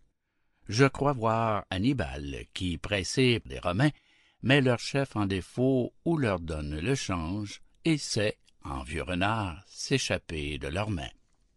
Les clés de meute, parvenus à l'endroit où pour mort le traite se pendit, remplirent l'air de cris. Leur maître les rompit, bien que de leurs abois ils perçassent les nus. Il ne put soupçonner ce tour assez plaisant quelque terrier dit-il a sauvé mon galant. Mes chiens n'appellent point au-delà des colonnes où sont tant d'honnêtes personnes. Il y viendra le drôle. Il y vint à son dame. Voilà mes bassets clabaudants. Voilà notre renard au charnier se guindant. Maître pendu croyait qu'il en irait de même que le jour qu'il tendit de semblables panneaux. Mais le pauvret ce coup il laissa ses housseaux tant il est vrai qu'il faut changer de stratagème le chasseur pour trouver sa propre sûreté n'aurait pas cependant un tel tour inventé non point par peu d'esprit Est-il quelqu'un qui nie que tout Anglais n'en ait bonne provision? Mais le peu d'amour pour la vie leur nuit en mainte occasion. Je reviens à vous non pour dire d'autres traits sur votre sujet. Toulon éloge est un projet peu favorable pour ma lyre. Peu de nos chants, peu de nos vers, par un encens flatteur, amusent l'univers et se font écouter des nations étranges. Votre prince vous dit un jour qu'il aimait mieux un trait d'amour que quatre pages de louanges. Agréez seulement le don que je vous fais des derniers efforts de ma muse. C'est peu de chose. Elle est confuse de ces ouvrages imparfaits. Cependant, ne pourriez-vous faire que le même hommage pût plaire à celle qui remplit vos climats d'habitants tirés de l'île de Cythère? Vous voyez par là que j'entends Mazarin, des amours. Fin de Le renard anglais, fable numéro 23, du douzième livre des fables de Jean de La Fontaine.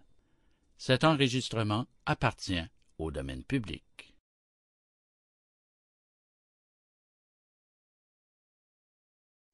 Daphnis et Alcimadure Fable 24 du livre douzième des Fables de La Fontaine Un enregistrement de Jean Lambert pour LibriVox.org Daphnis et Alcimadure Imitation de Théocrite.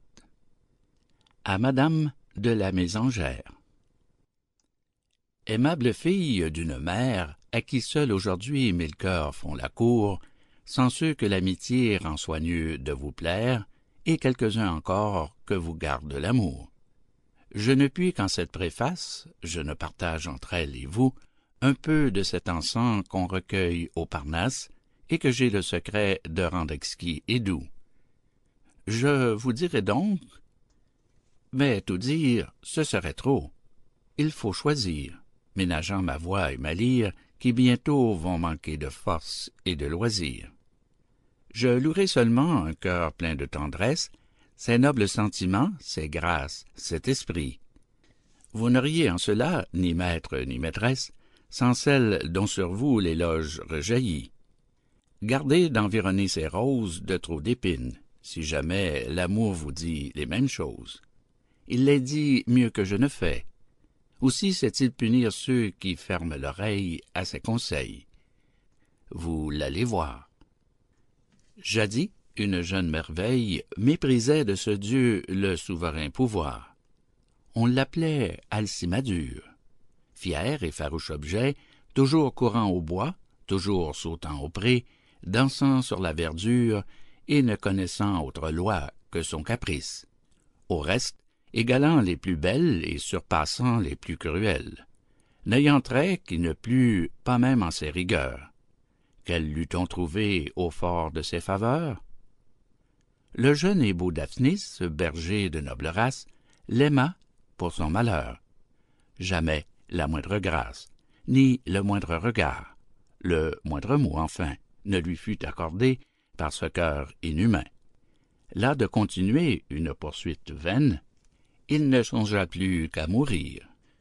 Le désespoir le fit courir à la porte de l'inhumaine.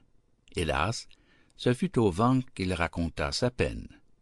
On ne daigna lui faire ouvrir cette maison fatale où, parmi ses compagnes, l'ingrate, pour le jour de sa nativité, joignait aux fleurs de sa beauté les trésors des jardins et des vertes campagnes. J'espérais, cria-t-il, expirer à vos yeux.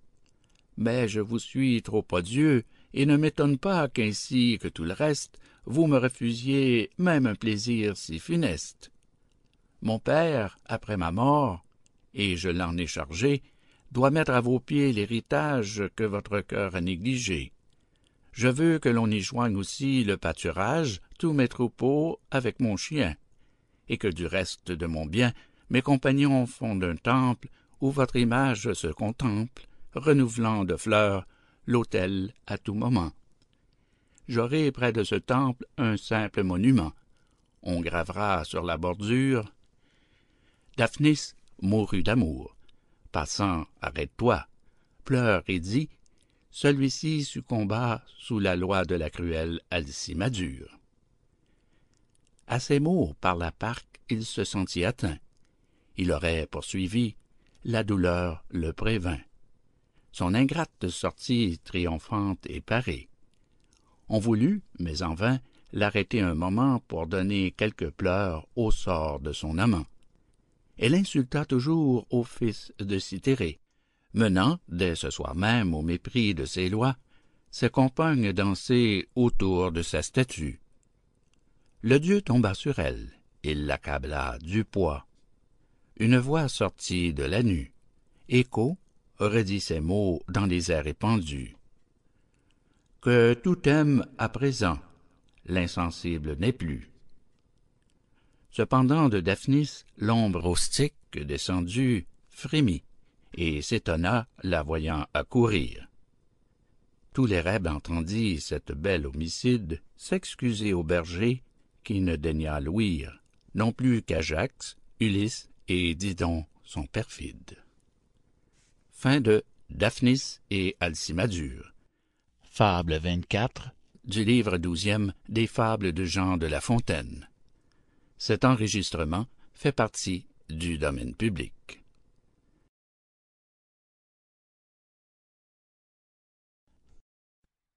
Philémon et Baucis Fable 25 du livre douzième des Fables de La Fontaine. Un enregistrement de Jean Lambert pour LibriVox.org. Philémon et Baucis à Monseigneur le duc de Vendôme. Ni l'or ni la grandeur ne nous rendent heureux. Ces deux divinités n'accordent à nos vœux que des biens peu certains, qu'un plaisir peu tranquille. Des soucis dévorants, c'est l'éternel asile. Véritable vautour que le fils de Japet représente, enchaîné sur son triste sommet. L'humble toit est exempt d'un tribut si funeste. Le sage y vit en paix et méprise le reste. Content de ses douceurs, errant parmi les bois, il regarde à ses pieds les favoris des rois. Il lit au front de ceux qu'un vain luxe environne que la fortune vend ce qu'on croit qu'elle donne. Approche-t-il du but, quitte-t-il ce séjour, rien ne trouble sa fin c'est le soir d'un beau jour.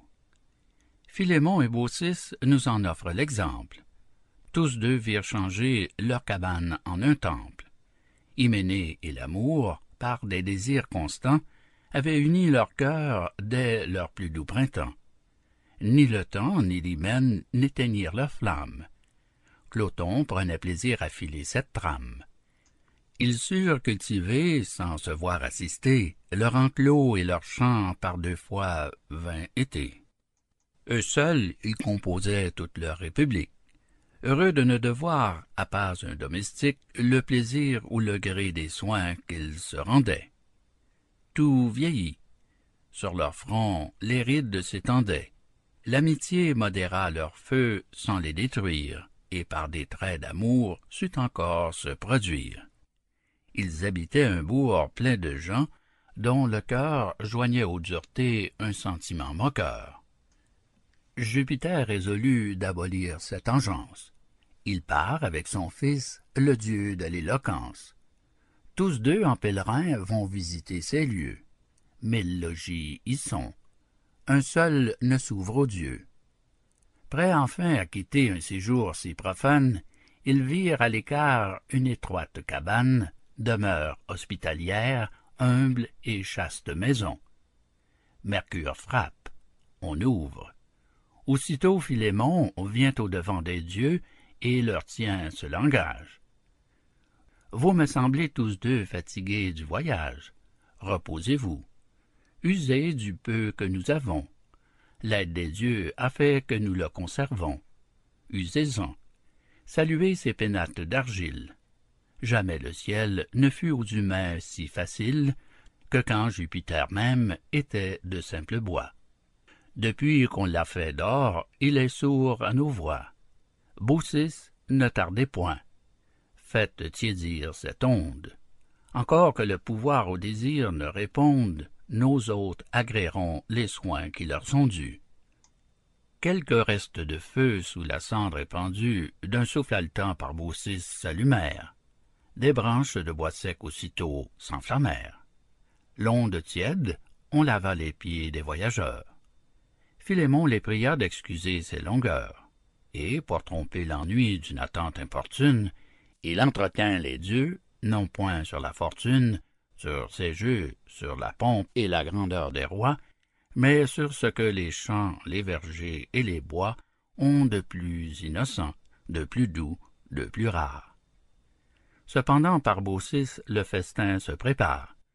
La table où l'on servit le champêtre repas fut des non façonnée à l'aide du compas. Encore assure-t-on, si l'histoire en est crue, qu'en un de ces supports le temps l'avait rompu. Baucis en égala les appuis chancelants du débris d'un vieux vase, autre injure des ans. Un tapis tout usé couvrit deux escabelles. Il ne servait pourtant qu'aux fêtes solennelles.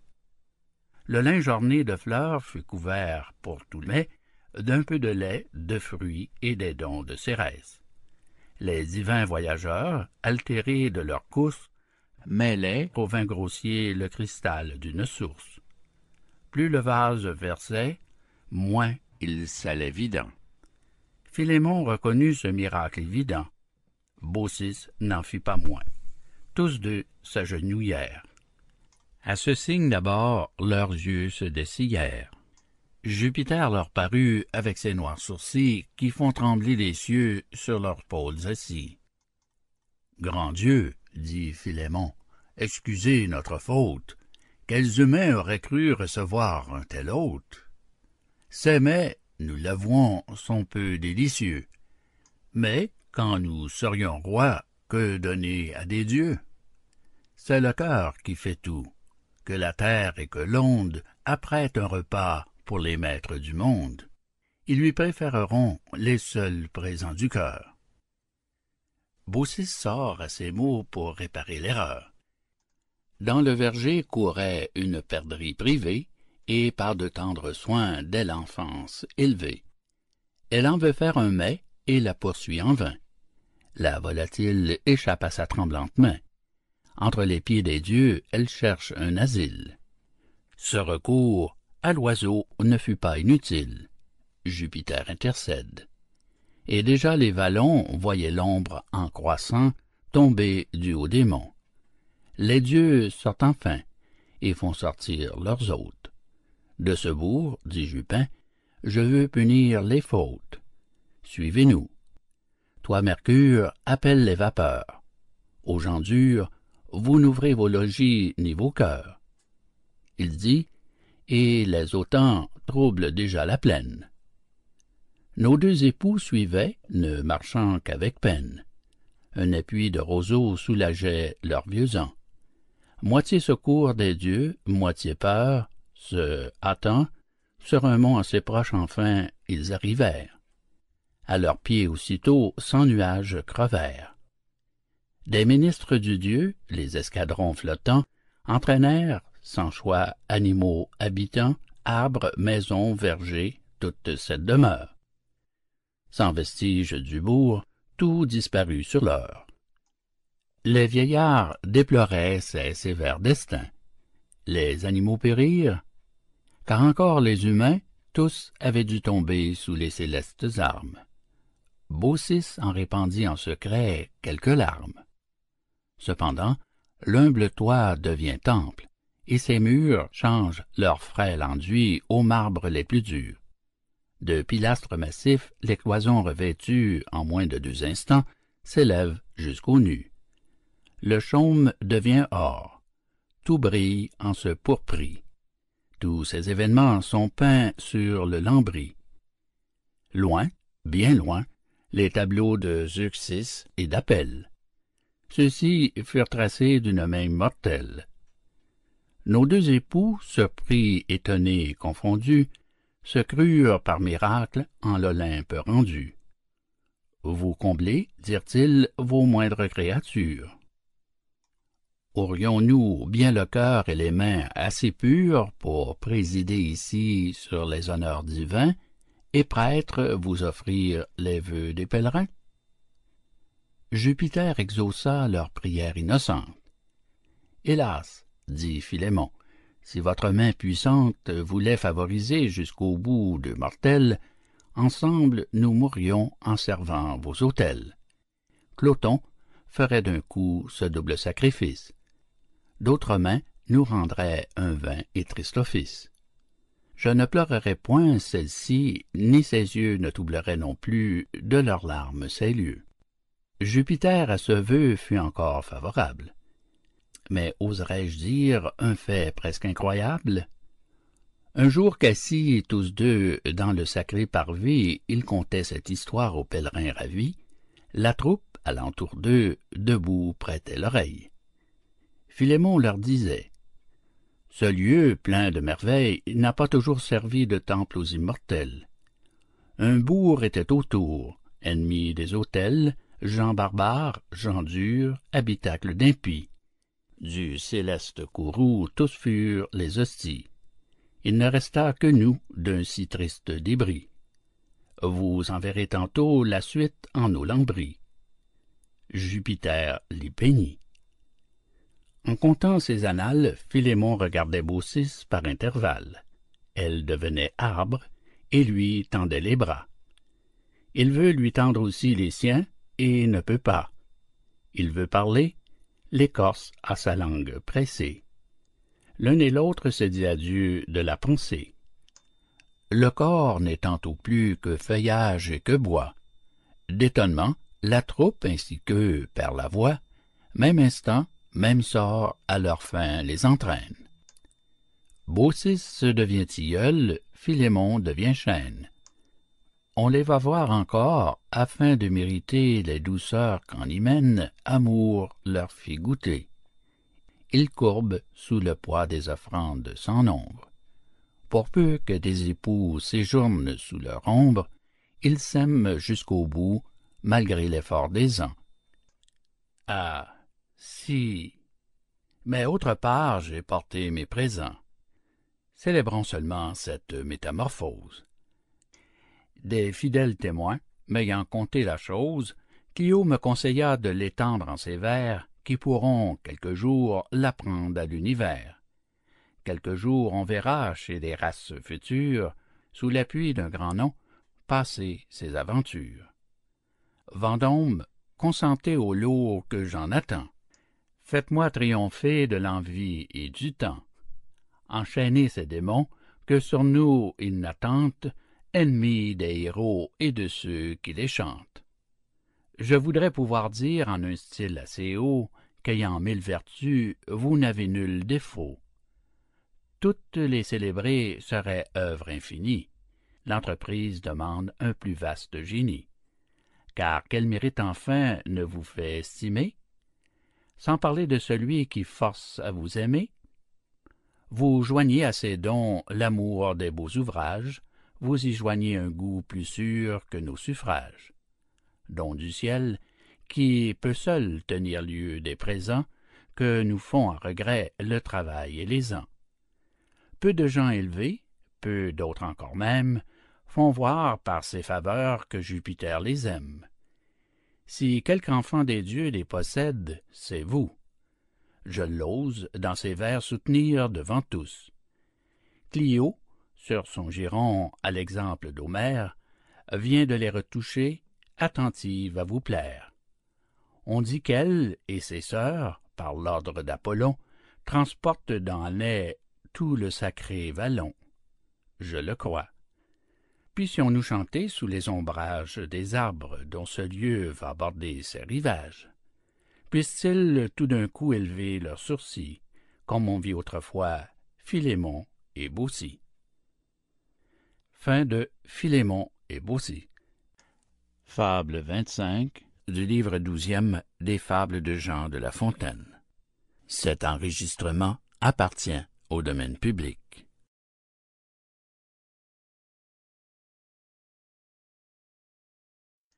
La matrone d'Éphèse. Fable 26 Des fables de Jean de La Fontaine. Un enregistrement de Jean Lambert pour LibriVox.org. La matrone d'Éphèse. S'il est un conte usé, commun et rebattu, c'est celui quand ses vers j'accommode à ma guise. Et pourquoi donc le choisis-tu? Qui t'engage à cette entreprise? N'a-t-elle point déjà produit assez d'écrits? Quelle grâce aura ta matrone au prix de celle de Pétrone? Comment la rendras-tu nouvelle à nos esprits? Sans répondre au censeur, car c'est chose infinie, voyons si dans mes vers je l'aurai rajeuni.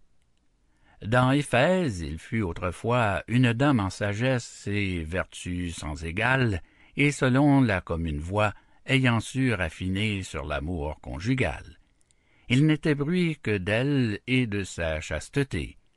On l'allait voir par rareté. C'était l'honneur du sexe, heureuse sans patrie. Chaque mère à sa bru l'alléguait pour patron. Chaque époux la prônait à sa femme chérie, et d'elle descendent ceux de la prudoterie, antique et célèbre maison. Son mari l'aimait d'amour folle. Il mourut. De dire comment, ce serait un détail frivole. Il mourut, et son testament n'était plein que de legs qui l'auraient consolé, si les biens réparaient la perte de mari, amoureux autant que chéri. Mainte veuve pourtant fait de la déchevelée, qui n'abandonne pas le soin du demeurant, et du bien qu'elle aura fait le compte en pleurant. Celle-ci par ses cris mettait tout en alarme. Celle-ci faisait un vacarme, un bruit et des regrets à percer tous les cœurs. Bien qu'on sache qu'en ces malheurs, de quelque désespoir qu'une âme soit atteinte, la douleur est toujours moins forte que la plainte, toujours un peu de faste entre parmi les pleurs. Chacun fit son devoir de dire à l'affligé que tout à sa mesure et que de tels regrets pourraient pécher par leur excès. Chacun rendit par là sa douleur rengrégée. Enfin, ne voulant pas jouir de la clarté que son époux avait perdue, elle entre dans sa tombe en ferme volonté d'accompagner cette ombre aux enfers descendus. Et voyez ce que peut l'excessive amitié. Ce mouvement aussi va jusqu'à la folie. Une esclave en ce lieu la suivit par pitié, prête à mourir de compagnie. Prête, je m'entends bien c'est-à-dire en un mot, n'ayant examiné qu'à demi ce complot, et jusqu'à l'effet courageuse et hardie. L'esclave avec la dame avait été nourrie. Toutes deux s'entraimaient, et cette passion était crue avec l'âge au cœur des deux femelles. Le monde entier à peine eût fourni de modèles d'une telle inclination. Comme l'esclave avait plus de sens que la dame, elle laissa passer les premiers mouvements, puis tâcha, mais en vain, de remettre cette âme dans l'ordinaire train des communs sentiments. Aux consolations, la veuve inaccessible s'appliquait seulement à tout moyen possible de suivre le défunt au noir et triste lieu. Le faire aurait été le plus court et le mieux, mais la dame voulait paître encore ses yeux du trésor qu'enfermait la bière, froide dépouille et pourtant chère. C'était là le seul aliment qu'elle prit en ce monument. La fin donc fut celle des portes qu'entre d'autres de tant de sortes notre veuve choisit pour sortir d'ici-bas. Un jour se passe, et deux sans autre nourriture que ces profonds soupirs, que ces fréquents hélas, qu'un inutile et long murmure contre les dieux, le sort et toute la nature. Enfin sa douleur nous mit rien, si la douleur doit s'exprimer si bien. Encore un autre mort faisait sa résidence non loin de ce tombeau, mais bien différemment, car il n'avait pour monument que le dessous d'une potence. Pour exemple au voleur, on l'avait là laissé. Un soldat bien récompensé le gardait avec vigilance. Il était dit par ordonnance que si d'autres voleurs, un parent, un ami l'enlevaient, le soldat nonchalant endormi remplirait aussitôt sa place c'était trop de sévérité. Mais la publique utilité défendait que l'on fît aux gardes aucune grâce. Pendant la nuit, il vit aux fentes du tombeau briller quelques clartés, spectacle assez nouveau. Curieux, il y court, entend de loin la dame remplissant l'air de ses clameurs. Il entre, est étonné, demande à cette femme pourquoi ces cris, pourquoi ces pleurs, pourquoi cette triste musique, pourquoi cette maison noire et mélancolique. Occupée à ses pleurs, à peine elle entendit toutes ces demandes frivoles. Le mort pour elle y répondit. Cet objet, sans autre parole, disait assez par quel malheur la dame s'enterrait ainsi toute vivante. Nous avons fait serment, ajouta la suivante, de nous laisser mourir de faim et de douleur. Encore que le soldat fût mauvais orateur, il leur fit concevoir ce que c'est que la vie. La dame cette fois eut de l'attention, et déjà l'autre passion se trouvait un peu ralentie le temps avait agi. Si la foi du serment, poursuivit le soldat, vous défend l'aliment, voyez-moi manger seulement, vous n'en mourrez pas moins. Un tel tempérament ne déplut pas aux deux femelles. Conclusion qu'il obtint d'elle une permission d'apporter son souper. Ce qu'il fit et l'esclave eut le cours fort tenté de renoncer dès lors à la cruelle envie de tenir aux morts compagnie. Madame, se dit-elle, un pensée m'est venu. Qu'importe à votre époux que vous cessiez de vivre, croyez-vous que lui-même il fût homme à vous suivre, si par votre trépas vous l'aviez prévenu? Non, madame, il voudrait achever sa carrière la nôtre sera longue encore si nous voulons. Se faut-il à vingt ans enfermé dans la bière? Nous aurons tout loisir d'habiter ces maisons. On ne meurt que trop tôt. Qui nous presse? Attendons. Quant à moi, je voudrais ne mourir que ridé. Voulez-vous emporter vos apparts chez les morts? Que vous servira-t-il d'en être regardé? Tantôt en voyant les trésors dont le ciel prit plaisir d'orner votre visage, je disais Hélas, c'est dommage, nous-mêmes nous allons enterrer tout cela. À ce discours flatteur, la dame s'éveilla. Le dieu qui fait aimer prit son temps, il tira deux traits de son carquois. De l'un, il entama le soldat jusqu'au vif. L'autre effleura la dame. Jeune et belle, elle avait sous ses pleurs de l'éclat, et des gens de goût délicat auraient bien pu l'aimer, et même étant leur femme. Le garde en fut épris.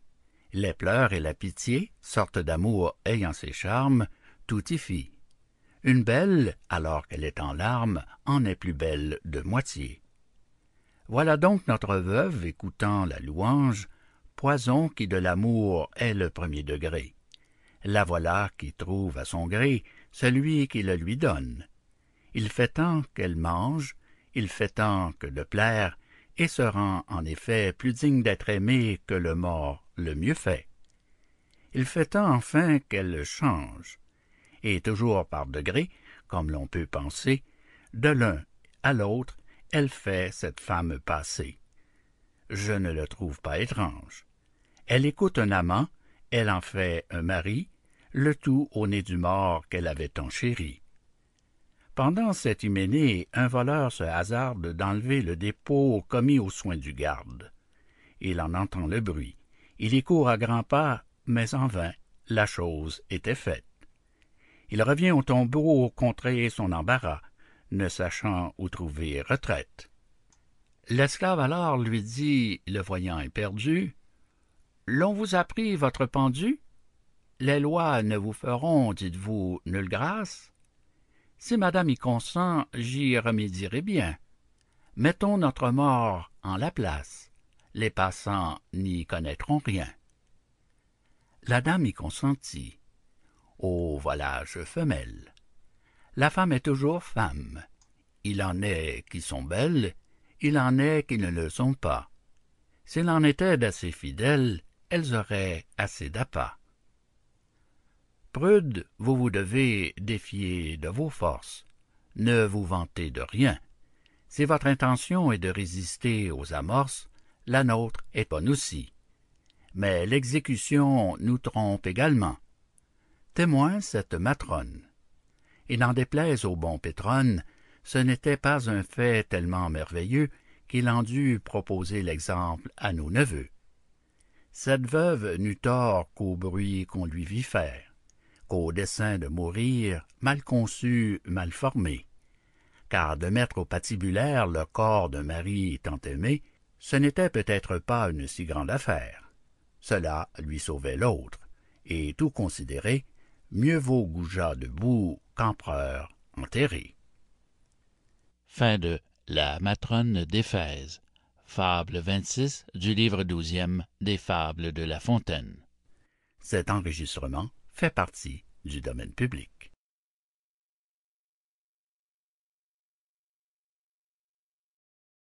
Belle Fégor Dédicace à Marie Desmar Fable 27 du livre douzième des fables de La Fontaine,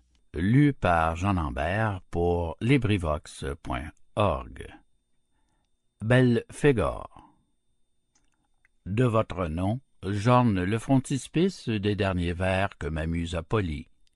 Puisse le tout, ô charmante Phyllis, aller si loin que notre lot franchisse la nuit des temps.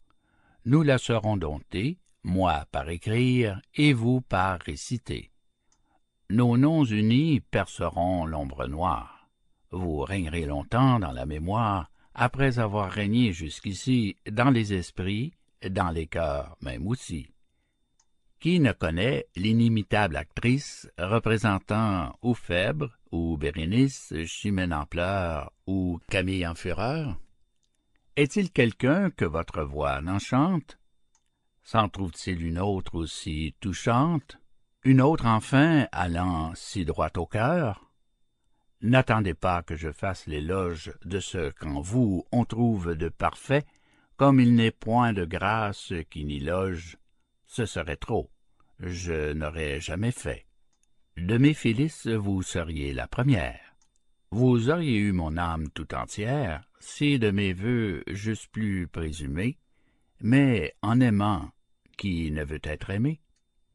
Par des transports n'espérant pas vous plaire, je me suis dit seulement votre ami, de ceux qui sont amants plus qu'à demi, et plutôt sort que j'eusse pu mieux faire. Ceci soit dit, venons à notre affaire. Un jour Satan, monarque des enfers, faisait passer ses sujets en revue. Là, confondus tous les états divers, princes et rois, et la tourbe menue, jetaient maint pleurs, poussaient maint et maint cris, tant que Satan en était étourdi. Il demandait en passant à chaque âme Qui t'a jeté en l'éternelle flamme? L'une disait Hélas, c'est mon mari. L'autre aussitôt répondait C'est ma femme. Tant et tant fut ce discours répété qu'enfin Satan dit en plein consistoire Si ces gens-ci disent la vérité, il est aisé d'augmenter notre gloire. Nous n'avons donc qu'à le vérifier. Pour cet effet, il nous faut envoyer quelques démons pleins d'art et de prudence qui, non content d'observer avec soin tous les hymens dont il sera témoin, y joigne aussi sa propre expérience. Le prince ayant proposé sa sentence, le noir sénat suivit tout d'une voix. De Belphégor aussitôt on fit choix.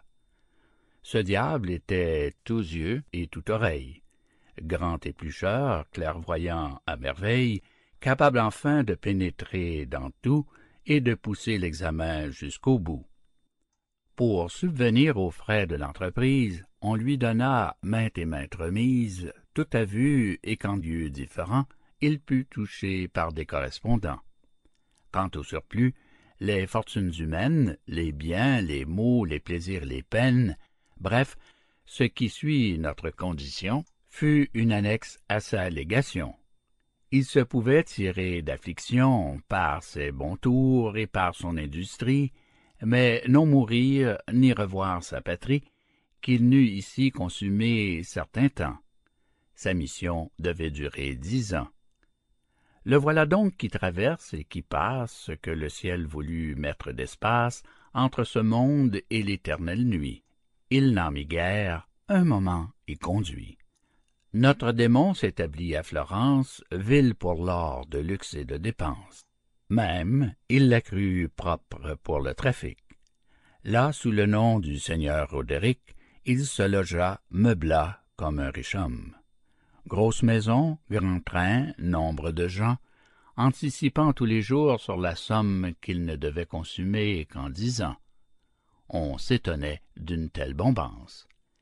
Il tenait table, avait de tous côtés gens à ses frais, soit pour ses voluptés, soit pour le faste et la magnificence. L'un des plaisirs où plus il dépensa fut la louange. Apollon l'encensa car il est maître en l'art de flatterie. Diable n'eut-on que tant d'honneur en sa vie. Son cœur devint le but de tous les traits qu'amour lançait.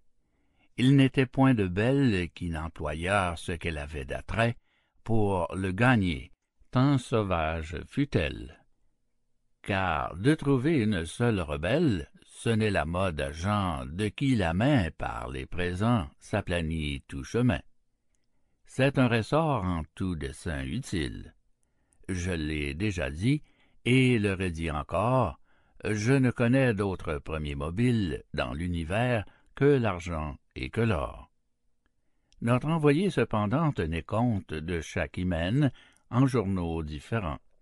L'un, des époux satisfaits et contents, si peu rempli que le diable en eut honte. L'autre journal incontinent fut plein. À Belphégor il ne restait enfin que d'éprouver la chose par lui-même.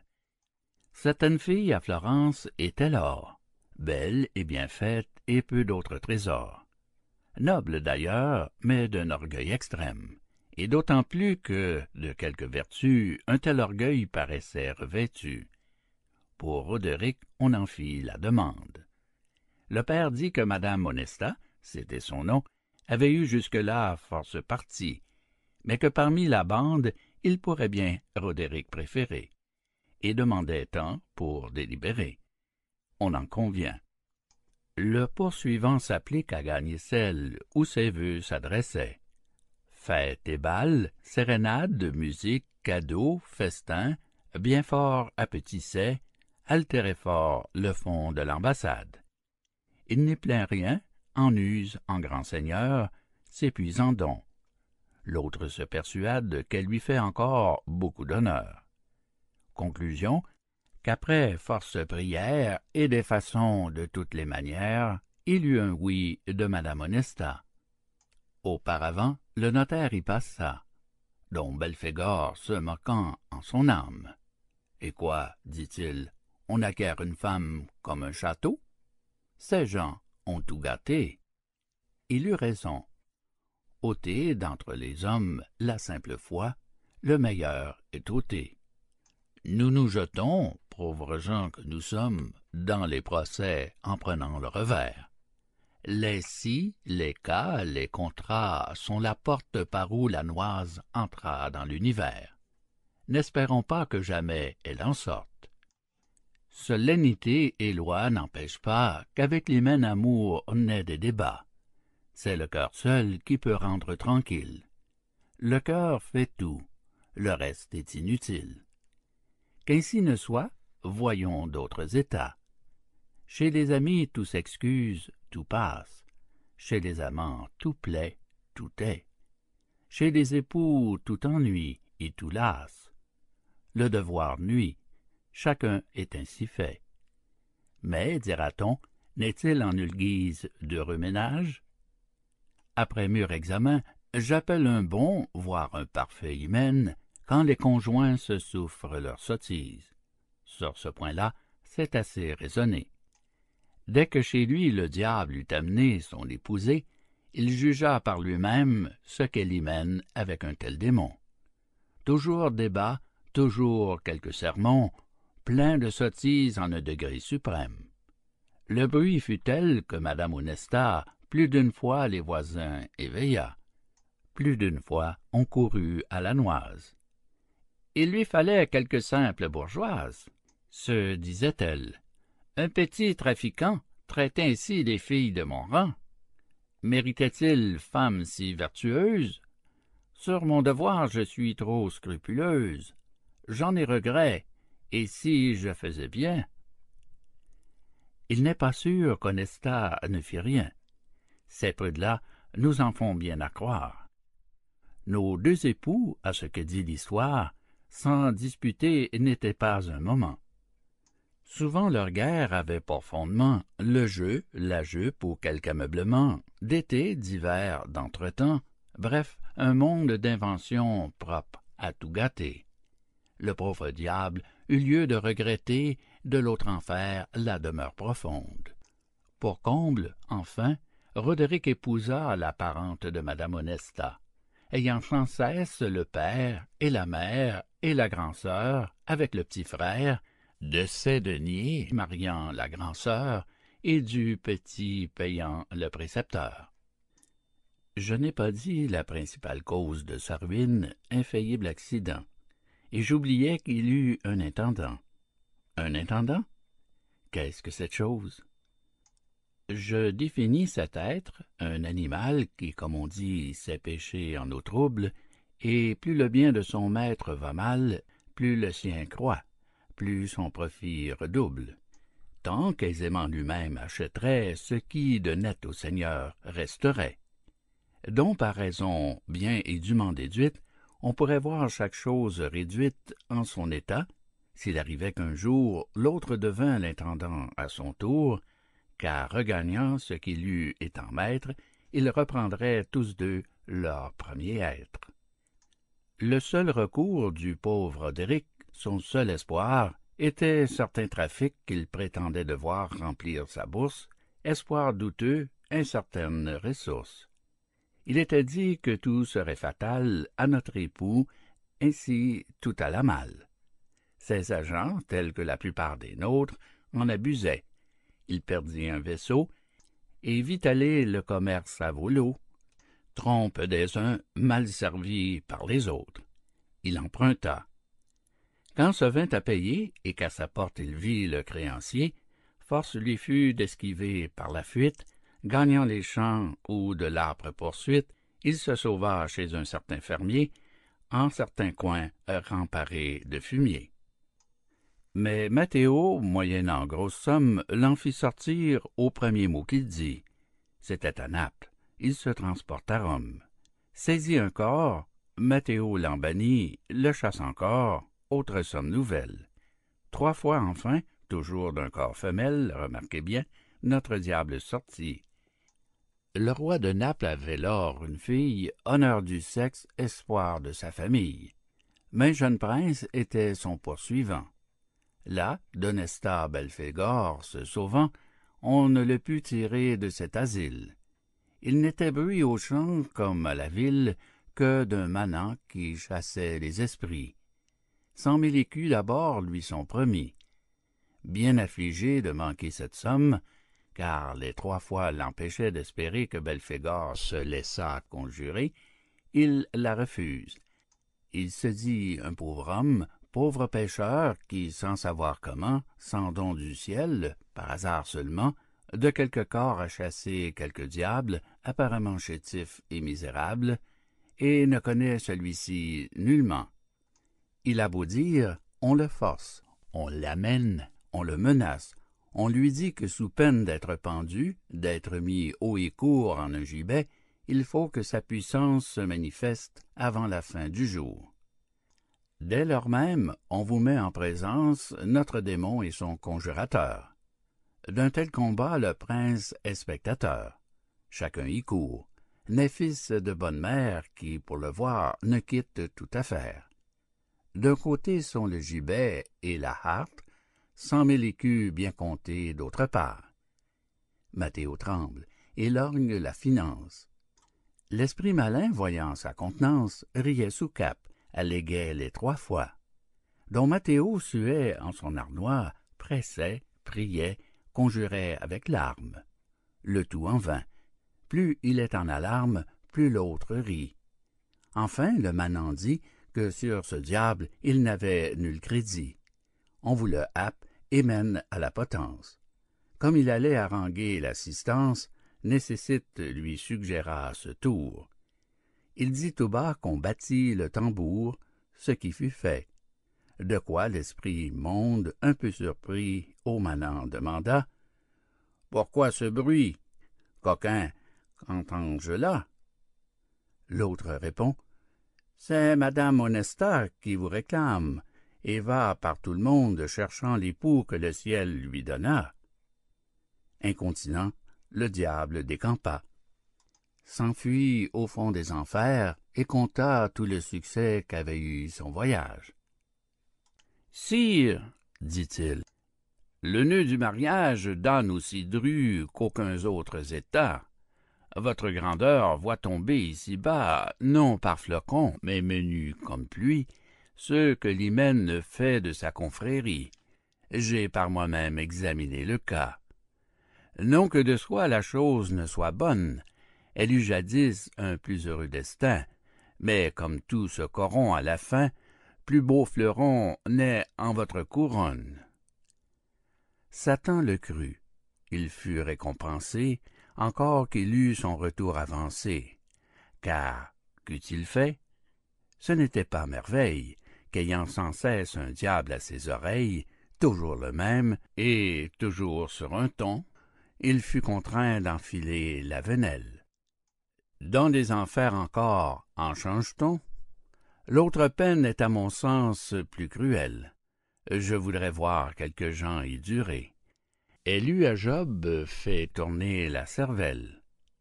De tout ceci, que prétends-je inférer? Premièrement, je ne sais pire chose que de changer son logis en prison. En second lieu, si par quelque raison votre ascendant l'hymen vous expose, n'épousez point d'Honesta s'il se peut, n'a pas pourtant une Honesta qui veut. Fin de Belphégor Fable 27 du livre douzième des Fables de Jean de La Fontaine. Cet enregistrement appartient au domaine public.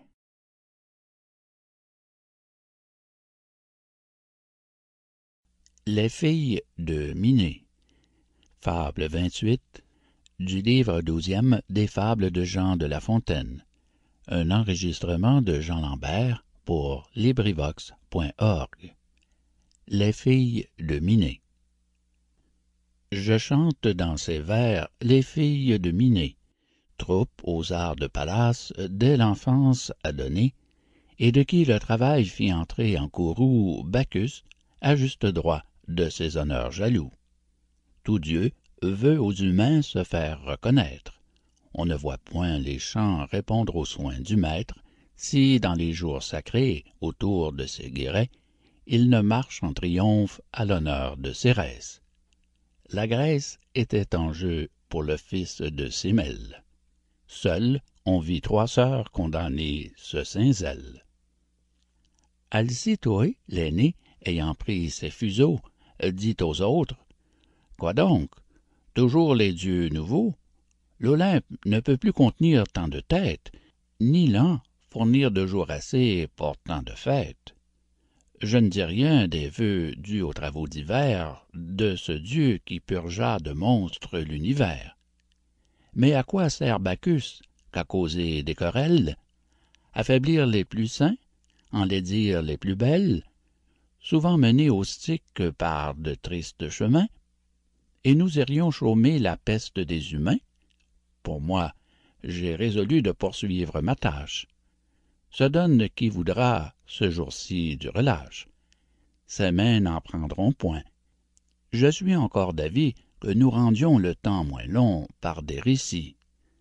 Toutes trois tour à tour racontons quelque histoire je pourrais retrouver sans peine en ma mémoire du monarque des dieux les divers changements. Mais comme chacun sait tous ces événements disons ce que l'amour inspire à nos pareils non toutefois qu'il faille en comptant ces merveilles accoutumer nos cœurs à goûter son poison. Car ainsi que bacchus il trouble la raison. Récitons nous les mots que ces biens nous attirent Alcitoué se tut et ses sœurs applaudirent. Après quelques moments, haussant un peu la voix, dans Thèbes, reprit-elle, on compte qu'autrefois deux jeunes cœurs s'aimaient d'une égale tendresse. Pyrame, c'est l'amant, eut Thisbé pour maîtresse. Jamais couple ne fut si bien assorti qu'eux. L'un bien fait, l'autre belle, agréables tous deux, tous deux dignes de plaire, ils s'aimèrent sans peine, d'autant plutôt épris qu'une invincible haine divisant leurs parents, ces deux amants unis, et concourut aux traits dont l'amour se servit. Le hasard, non le choix, avait rendu voisine leur maison où régnaient ces guerres intestines. Ce fut un avantage à leur désir naissant, le cours en commença par des jeux innocents. La première étincelle eut embrasé leur âme, qu'ils ignoraient encore ce que c'était que flamme.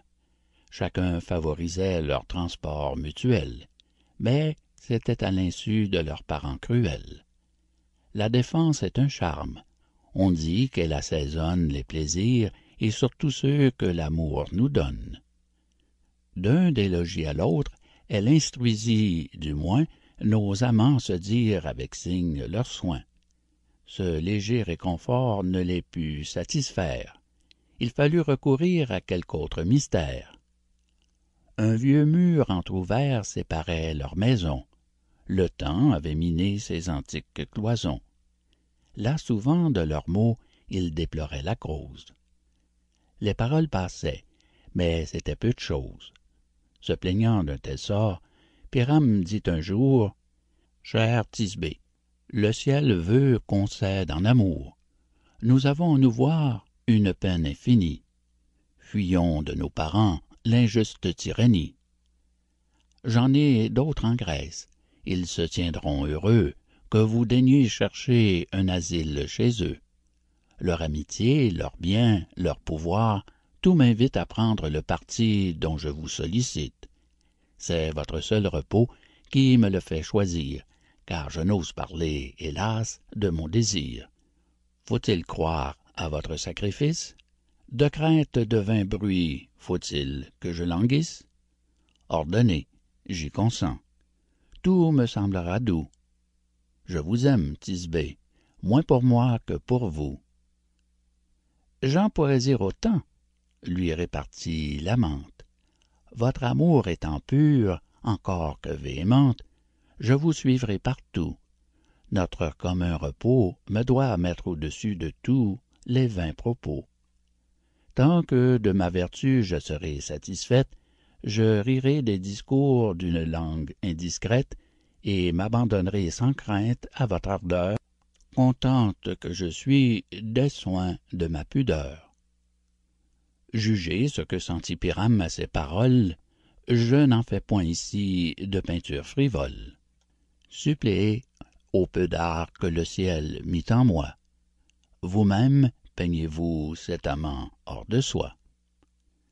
Demain, dit-il, il faut sortir avant l'aurore. N'attendez point les traits que mon char fait éclore. Trouvez-vous au degré du terme de Cérès. Là, nous nous attendrons. Le rivage est tout près, une barque est au bord, les rameurs le vent même. Tout pour notre départ montre une hâte extrême. L'augure en est heureux, notre sort va changer, et les dieux sont pour nous, si je sais bien juger. Thisbé consent à tout, elle en donne pour gage deux baisers par le mur arrêté au passage. Heureux mur, tu devrais servir mieux leurs désirs, ils n'obtinrent de toi qu'une ombre de plaisir. Le lendemain, Sort et prévient Pyrame.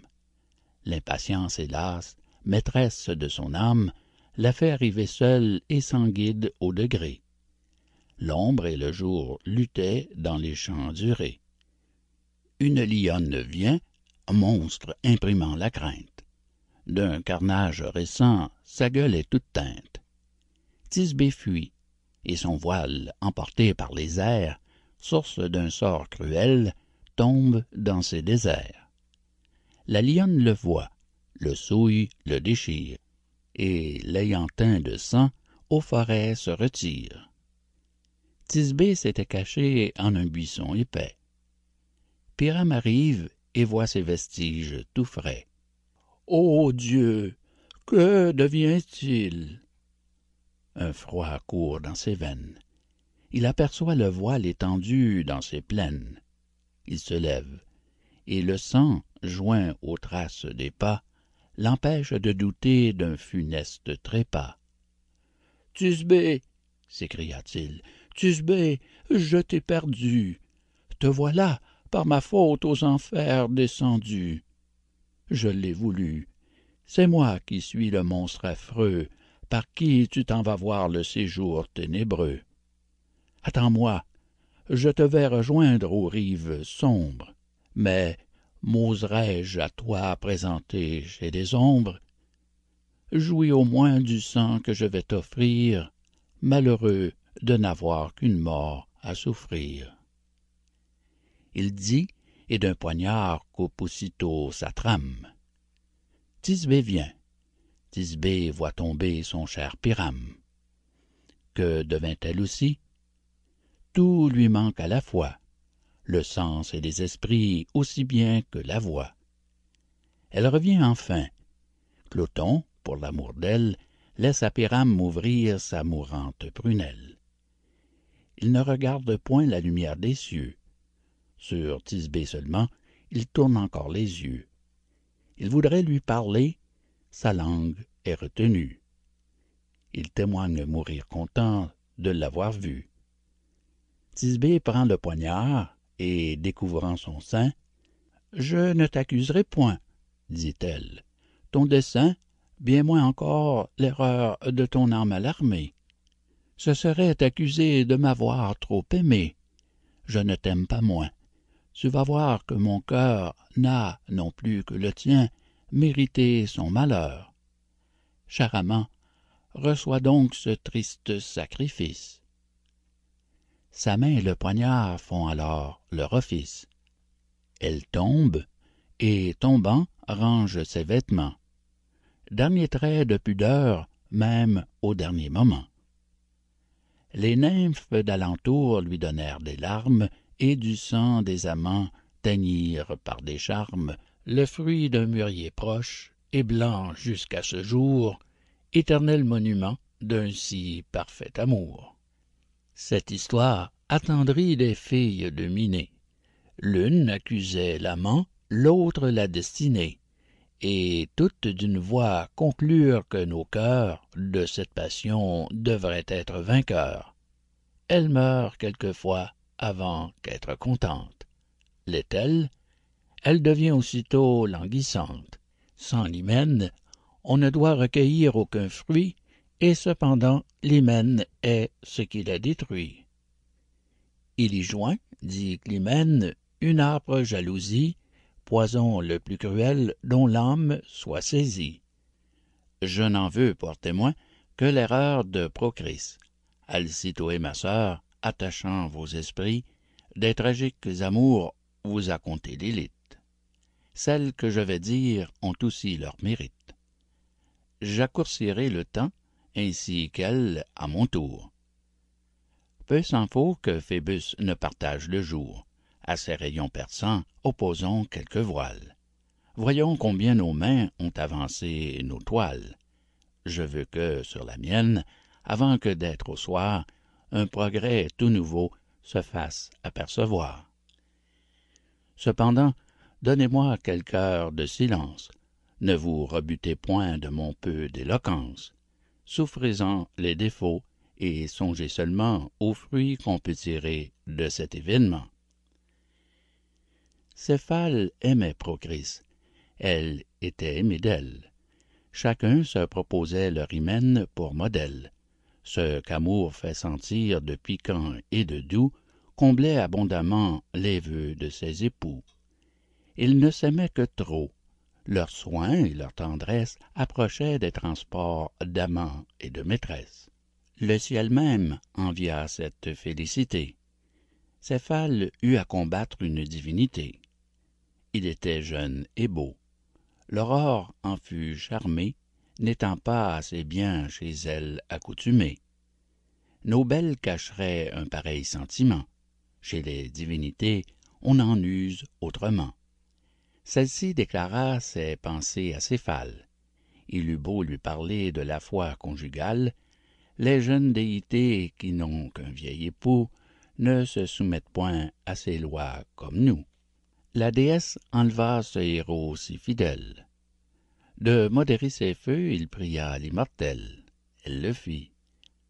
L'amour devint simple amitié. Retournez dit l'aurore avec votre moitié je ne troublerai plus votre ardeur ni la sienne. Recevez seulement ces marques de la mienne. C'était un javelot toujours sûr de ses coups. Un jour cette procris qui ne vit que pour vous fera le désespoir de votre âme charmée et vous aurez regret de l'avoir tant aimée. Tout oracle est douteux et porte un double sens. Celui-ci mit d'abord notre époux en suspens j'aurai regret aux vœux que j'ai formés pour elle. Et comment? N'est-ce point qu'elle m'est infidèle? Ah finissent mes jours plutôt que de le voir. Éprouvons toutefois ce que peut son devoir. Des mages aussitôt consultant la science d'un fin adolescent il prend la ressemblance s'en va trouver procris élève jusqu'aux cieux ces beautés qu'il soutient être dignes des dieux joint les pleurs aux soupirs comme un amant sait faire et ne peut s'éclaircir par cet art ordinaire. Il fallut recourir à ce qui porte coup. Au présent il offrit donna promit beaucoup promit tant que procris lui parut incertaine. Toute chose a son prix. Voilà céphale en peine. Il renonce aux cités s'en va dans les forêts compte au vent compte au bois ses déplaisirs secrets. S'imagine en chassant dissiper son martyre c'était pendant ces mois où le chaud qu'on respire oblige d'implorer la laine des zéphyrs doux vent! s'écria-t-il prêtez-moi des soupirs. Venez légers démons par qui nos champs fleurissent. Or fais-les venir. Je sais qu'ils ton emploi dans ces lieux est de tout ranimer. On l'entendit. On crut qu'il venait de nommer quelque objet de ses vœux autre que son épouse. Elle en est avertie et la voilà jalouse. Mais voisin charitable entretient ses ennuis. Je ne le puis plus voir dit-elle que les nuits. Il aime donc cet or et me quitte pour elle. Nous vous plaignons. Il l'aime et sans cesse il l'appelle. Les échos de ces lieux n'ont plus d'autre emploi que celui d'enseigner le nom d'or à nos bois. Dans tous les environs le nom d'or résonne. Profitez d'un avis qu'en passant on vous donne. L'intérêt qu'on y prend est de vous obliger. Elle en profite hélas et ne fait qu'y songer. Les amants sont toujours de légère croyance s'il pouvait conserver un rayon de prudence je demande au grand point la prudence en amour il serait au rapport insensible et sourd. Notre épouse ne fut ni l'une ni l'autre chose. Elle se lève un jour et lorsque tout repose que l'aube au teint frais la charmante douceur force tout sommeil hormis quelques chasseurs elle cherche céphale un bois l'offre à sa vue. Il invoquait déjà cet or prétendu viens me voir disait-il chère déesse accours. Je n'en puis plus. Je meurs. Fais que par ton secours la peine que je sens se trouve soulagée l'épouse se prétend par ces mots outragée. Elle croit y trouver non le sens qu'il cachait mais celui seulement que ses soupçons cherchaient. Ô triste jalousie ô passion amère. Fille d'un fol amour que l'erreur a pour mère ce qu'on voit par tes yeux cause assez d'embarras sans voir encore par eux ce que l'on ne voit pas procris s'était caché en la même retraite qu'un fan de biche avait pour demeure secrète. Il en sort et le bruit trompe aussitôt l'époux. Céphale prend le dard toujours sûr de ses coups le lance en cet endroit et perce sa jalouse. Malheureux assassin d'une si chère épouse. Un cri lui fait d'abord soupçonner quelque erreur. Il accourt voit sa faute et tout plein de fureur du même javelot il veut s'ôter la vie. L'aurore et les destins arrêtent cette envie. Cet office lui fut plus cruel qu'indulgent. L'infortuné mari sans cesse s'affligeant eût accru par ses pleurs le nombre des fontaines si la déesse enfin pour terminer ses peines n'eût obtenu du sort que l'on tranchât ses jours. Triste fin d'un hymen bien divers en son cours. Fuyons ce nœud mes sœurs je ne puis trop le dire. Jugez par le meilleur quel peut être le pire. S'il ne nous est permis d'aimer que sous les lois n'aimons point. Ce dessein fut pris par toutes trois. Toutes trois pour chasser de si tristes pensées à revoir leur travail se montrent empressées. Climène en un tissu riche pénible et grand avait presque achevé le fameux différend d'entre le dieu des eaux et pallas la savante. On voyait en lointain une ville naissante. L'honneur de la nommer entre deux contestés dépendait du présent de chaque déité. Neptune fit le sien d'un symbole de guerre. Un coup de son trident fit sortir de la terre un animal fougueux un coursier plein d'ardeur chacun de ce présent admirait la grandeur.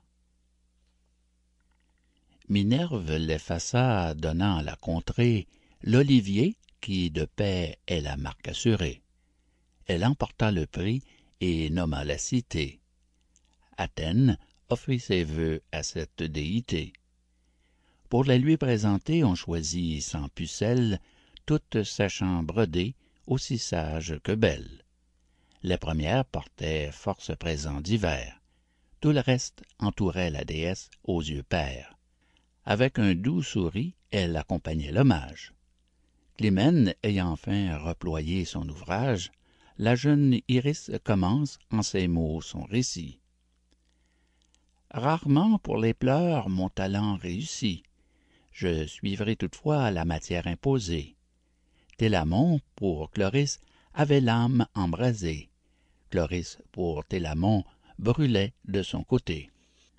La naissance l'esprit les grâces la beauté tout se trouvait en eux hormis ce que les hommes font marcher avant tout dans ce siècle où nous sommes. Ce sont les biens c'est l'or mérite universel.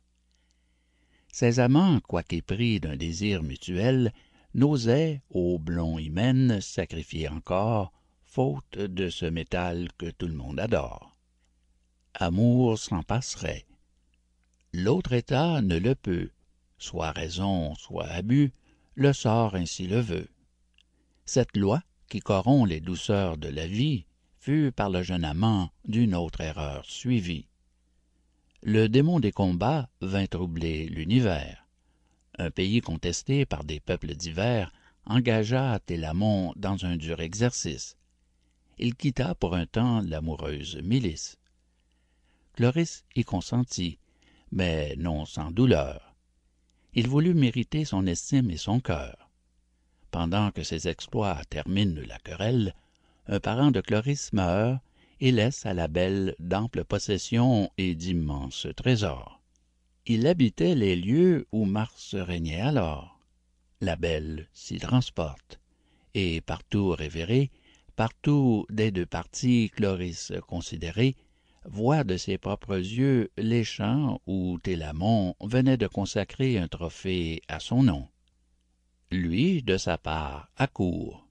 Et tout couvert de gloire il offre à ses amours les fruits de sa victoire. Leur rencontre se fit non loin de l'élément qui doit être évité de tout heureux amant dès ce jour l'âge d'or les eût rejoints sans mystère. L'âge de fer en tout a coutume d'en faire. Chlorus ne voulut donc couronner tous ses biens qu'au sein de sa patrie et de l'aveu des siens. Tout chemin hors la mer allongeant leurs souffrances ils commettent aux flots cette douce espérance. Zéphir les suivait quand presque en arrivant un pirate survient prend le dessus du vent les attaque les bat. En vain par sa vaillance télamon jusqu'au bout porte la résistance. Après un long combat son parti fut défait lui pris et ses efforts n'eurent pour tout effet qu'un esclavage indigne. Ô dieu qu'il l'eût pu croire. Le sort sans respecter ni son sang ni sa gloire ni son bonheur prochain ni les vœux de chloris le fit être forçat aussitôt qu'il fut pris. Le destin ne fut pas à chloris si contraire. Un célèbre marchand l'achète du corsaire. Il l'emmène. Et bientôt la belle malgré soi au milieu de ses fers range tout sous sa loi. L'épouse du marchand la voit avec tendresse. Ils en font leur compagne et leur fils sa maîtresse. Chacun veut cet hymen.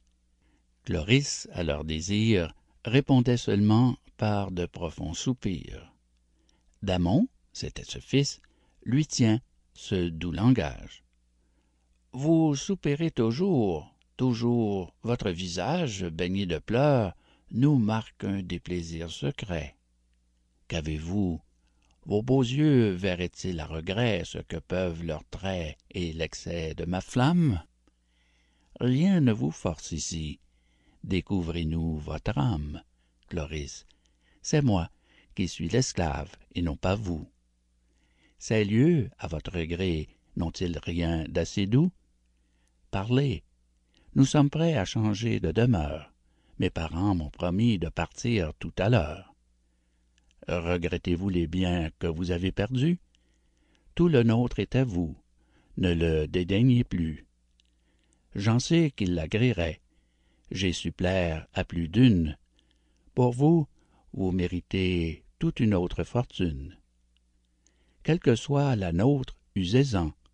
Voyez ce que nous possédons et nous-mêmes à vos pieds. Ainsi parle damon et chloris tout en larmes lui répond en ces mots accompagnés de charmes vos moindres qualités et cet heureux séjour même aux filles des dieux donneraient de l'amour. Jugez donc si chloris esclave et malheureuse voit l'offre de ses biens d'une âme dédaigneuse. Je sais quel est leur prix mais de les accepter je ne puis et voudrais vous pouvoir écouter ce qui me le défend ce n'est point l'esclavage. Si toujours la naissance éleva mon courage je me vois grâce aux dieux en des mains où je puis garder ces sentiments malgré tous mes ennuis. Je puis même avouer hélas faut-il le dire qu'un autre a sur mon cœur conservé son empire. Je chéris un amant ou mort ou dans les fers je prétends le chérir encore dans les enfers. Pourriez-vous estimer le cœur d'une inconstante? Je ne suis déjà plus aimable ni charmante. Chloris n'a plus ces traits que l'on trouvait si doux et doublement esclave est indigne de vous. Touché de ce discours damon prend congé d'elle. Fuyons dit-il en soi. J'oublierai cette belle tout passe et même un jour ces larmes passeront. Voyons ce que l'absence et le temps produiront. À ces mots il s'embarque et quittant le rivage il court de mer en mer aborde en lieu sauvage trouve des malheureux de leur faire échapper et sur le bord d'un bois à chasser occupés télamon de ce nombre avait brisé sa chaîne au regard de damon il se présente à peine que son air sa fierté son esprit tout enfin fait qu'à l'abord damon admire son destin. Puis le plaint puis l'emmène et puis lui dit sa flamme d'une esclave dit-il je n'ai pu toucher l'âme. Elle chérit un mort un mort. Ce qui n'est plus l'emporte dans son cœur mes vœux sont superflus là-dessus de chloris il lui fait la peinture télamon dans son âme admire l'aventure dissimule et se laisse emmener au séjour où Clarisse lui conserve un si parfait amour. Comme il voulait cacher avec soin sa fortune, nulle peine pour lui n'était vile et commune. On apprend leur retour et leur débarquement. Cloris, se présentant l'un à l'autre amant, reconnaît Télamon sous un fait qui l'accable. Ses chagrins le rendaient pourtant méconnaissable. Un œil indifférent à le voir erré tant la peine et l'amour l'avaient défiguré. Le fardeau qu'il portait ne fut qu'un vain obstacle. Clarisse le reconnaît et tombe à ce spectacle elle perd tous ses sens et de honte et d'amour. Télamon d'autre part tombe presque à son tour. On demande à Clarisse la cause de sa peine. Elle la dit. Ce fut sans s'attirer de haine. Son récit ingénu redoubla la pitié dans des cœurs prévenus d'une juste amitié. Damon dit que son zèle avait changé de face. On le crut. Cependant quoi qu'on dise et quoi qu'on fasse d'un triomphe si doux l'honneur et le plaisir ne se perd qu'en laissant des restes de désir. On crut pourtant damon il restreignit son zèle à sceller de l'hymen une union si belle.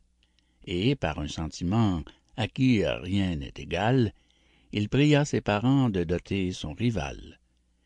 Il l'obtint renonçant dès lors à le soir étant venu de l'heureuse journée les noces se faisaient à l'ombre d'un ormeau l'enfant d'un voisin vit s'y percher un corbeau.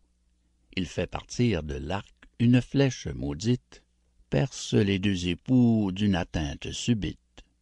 Chloris mourut du coup non sans que son amant attirât ses regards en ce dernier moment. Il s'écrie en voyant finir ses destinées quoi la parque a tranché le cours de ses années? Dieu qui l'avait voulu ne suffisait-il pas que la haine du sort avançât? Mon trépas en achevant ces mots il acheva de vivre. Son amour non le coup l'obligea de la suivre. Blessé légèrement il passa chez les morts. Le styx vit nos époux accourir sur ses bords même accident finit leur précieuse trame. Même tombe eut leur corps. Même séjour leur âme.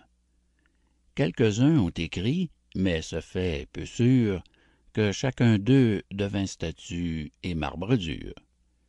Le couple infortuné face à face repose. Je ne garantis point cette métamorphose. On en doute. On la croit plus que vous ne pensez dit et cherchant dans les siècles passés quelque exemple d'amour et de vertu parfaite tout ceci me fut dit par un sage interprète. J'admirai je plaignis ces amants malheureux. On allait les unir tout concourait pour eux. Ils touchaient au moment. L'attente en était sûre. Hélas il n'en est point de tel en la nature. Sur le point de jouir tout s'enfuit de nos mains les yeux se font un jeu de l'espoir des humains. Laissons reprit iris cette triste pensée. La fête est vers sa fin grâce au ciel avancé. Et nous avons passé tout ce temps en récits capables d'affliger les moins sombres esprits. Effaçons s'il se peut leur image funeste. Je prétends de ce jour mieux employer le reste et dire un changement non de corps mais de cœur. Le miracle en est grand. Amour en fut l'auteur. Il en fait tous les jours de diverses manières. Je changerai de style en changeant de matière. Zon plaisait aux dieux mais ce n'est pas assez. Son peu d'esprit son humeur sombre rendaient ses talents mal placés. Il fuyait les cités il ne cherchait que l'ombre vivait parmi les bois concitoyen des ours et passait sans aimer les plus beaux de ses jours. Nous avons condamné l'amour m'allez-vous dire j'en blâme en nous l'excès. Mais je n'approuve pas qu'insensible aux plus doux appas jamais un homme ne soupire. Et quoi? Ce long repos est-il d'un si grand prix? Les morts sont donc heureux ce n'est pas mon avis. Je veux des passions. Et si l'état le pire est le néant je ne sais point de néant plus complet qu'un cœur froid à ce point. Zon n'aimant donc rien ne s'aimant pas lui-même vit iole endormi et le voilà frappé. Voilà son cœur développé. Amour par son savoir suprême ne l'eût pas fait amant qu'il en fit un héros. Zon rend grâce au dieu qui troublait son repos. Il regarde en tremblant cette jeune merveille. À la fin iole s'éveille. Surprise et dans l'étonnement elle veut fuir mais son amant l'arrête et lui tient ce langage. Rare et charmant objet pourquoi me fuyez-vous? Je ne suis plus celui qu'on trouva si sauvage. C'est l'effet de vos traits aussi puissants que doux. Ils m'ont l'âme et l'esprit et la raison donnée. Souffrez que vivant sous vos lois j'emploie à vous servir des biens que je vous dois. Iole à ce discours encore plus étonnée rougit et sans répondre elle court au hameau et raconte à chacun ce miracle nouveau. Ses compagnes d'abord s'assemblent autour d'elle. Zon suit en triomphe et chacun applaudit. Je ne vous dirai point mes sœurs tout ce qu'il fit ni ses soins pour plaire à la belle. Leur hymen se conclut. Un satrape voisin le propre jour de cette fête enlève à zon sa conquête on ne soupçonnait point qu'il eût un tel dessein. Zon accourt au bruit recouvre ce cher gage poursuit le ravisseur et le joint il l'engage en un combat de main à main. Iole en est le prix aussi bien que le juge. Le satrape vaincu trouve encore du refuge en la bonté de son rival. Hélas cette bonté lui devint inutile il mourut de regret de cet hymen fatal au plus infortuné la tombe sert d'asile. Il prit pour héritière en finissant ses jours iole qui mouilla de pleurs son mausolée. Que sert-il d'être plein quand l'âme est envolée? Ce satrape eût mieux fait d'oublier ses amours. La jeune iris à peine achevait cette histoire et ses sœurs avouaient qu'un chemin à la gloire c'est l'amour. On fait tout pour se voir estimé. Est-il quelque chemin plus court pour être aimé?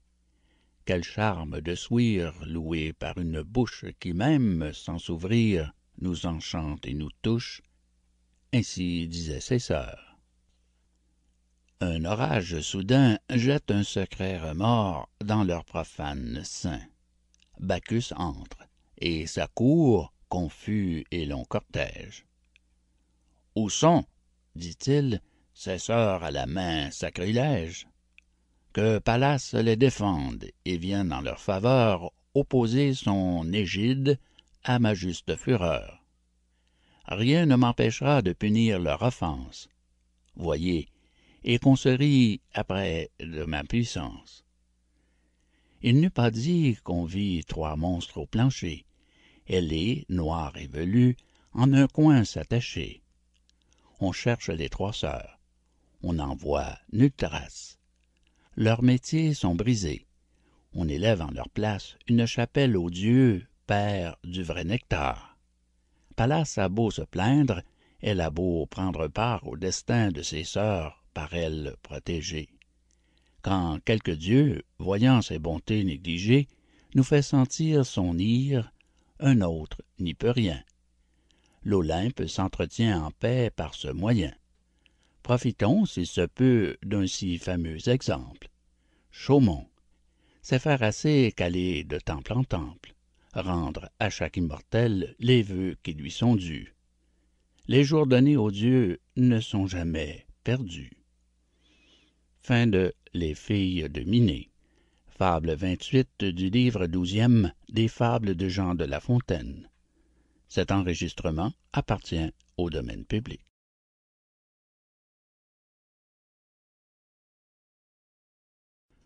Le juge-arbitre, l'hospitalier et le solitaire. Fable 29 du douzième livre des Fables de La Fontaine. Un enregistrement de Jean Lambert pour LibriVox.org. Le juge-arbitre, l'hospitalier et le solitaire. Trois saints, également jaloux de leur salut, portés d'un même esprit, tendaient à même but ils s'y prirent tous trois par des routes diverses. Tous chemins vont à Rome. Ainsi nos concurrents crurent pouvoir choisir des sentiers différents. L'un, touché des soucis des longueurs des traverses qu'en apanage on voit au procès attachés, s'offrit de les juger sans récompense aucune, peu soigneux d'établir ici-bas sa fortune. Depuis qu'il est des lois, l'homme, pour ses péchés, se condamne à plaider la moitié de sa vie. La moitié? Les trois quarts, et bien souvent le tout. Le conciliateur crut qu'il viendrait à bout de guérir cette folle et détestable envie. Le second de nos saints choisit les hôpitaux. Je le loue. Et le soin de soulager les maux est une charité que je préfère aux autres.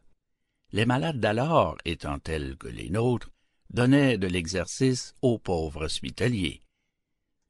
Chagrin, impatient et se plaignant sans cesse. Il a pour tel et tel un soin particulier. Ce sont ses amis, il nous laisse.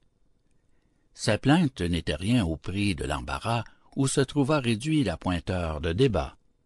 Aucun n'était content. La sentence arbitrale à nul des deux ne convenait jamais le juge ne tenait à leur gré la balance égale.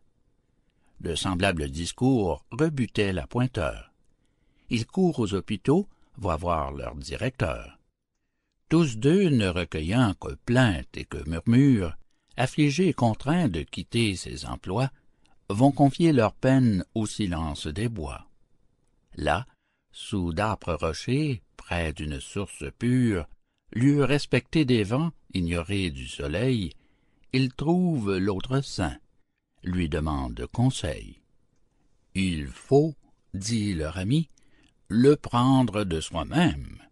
Qui, mieux que vous, sait vos besoins? Apprendre à se connaître est le premier des soins qu'impose à tout mortel la majesté suprême. Vous êtes-vous connu dans le monde habité? l'on ne le peut qu'au lieu plein de tranquillité.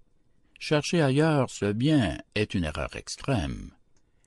Troublez l'eau, vous y voyez-vous? Agitez celle-ci, comment nous verrions-nous? La vase est un épais nuage qu'aux effets du cristal nous venons d'opposer. Mes frères, dit le saint, laissez-la reposer. Vous verrez alors votre image pour vous mieux contempler, demeurez au désert.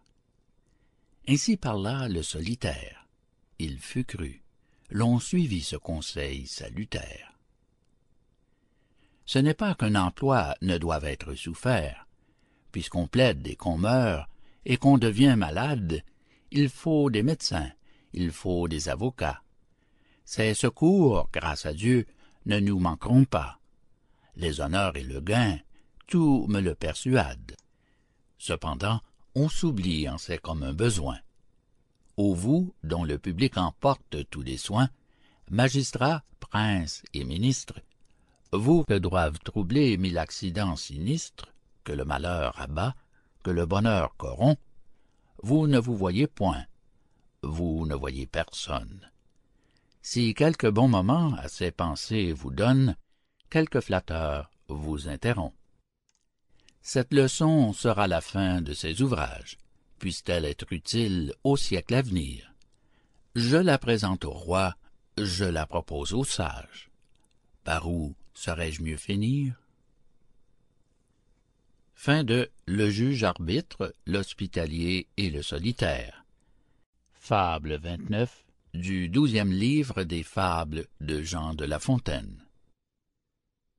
Fin du livre douzième des fables de Jean de La Fontaine. Cet enregistrement fait partie du domaine public.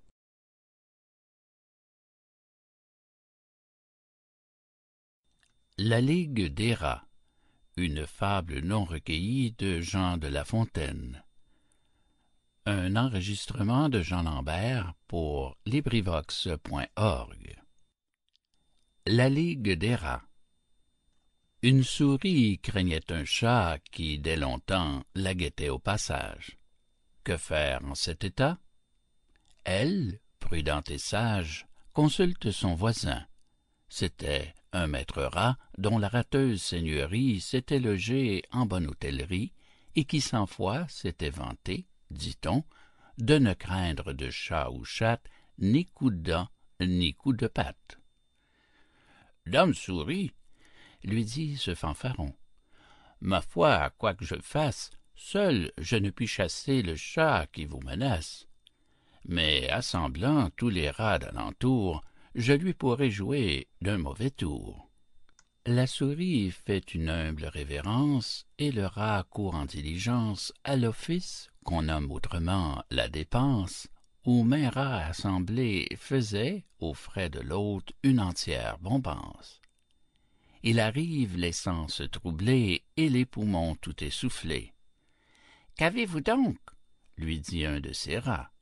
Parlez. En deux mots, répond-il, ce qui fait mon voyage, c'est qu'il faut promptement secourir la souris, car Raminagrobis fait en tout lieu un étrange ravage. Ce chat, le plus diable des chats, s'il manque de souris, voudra manger des rats.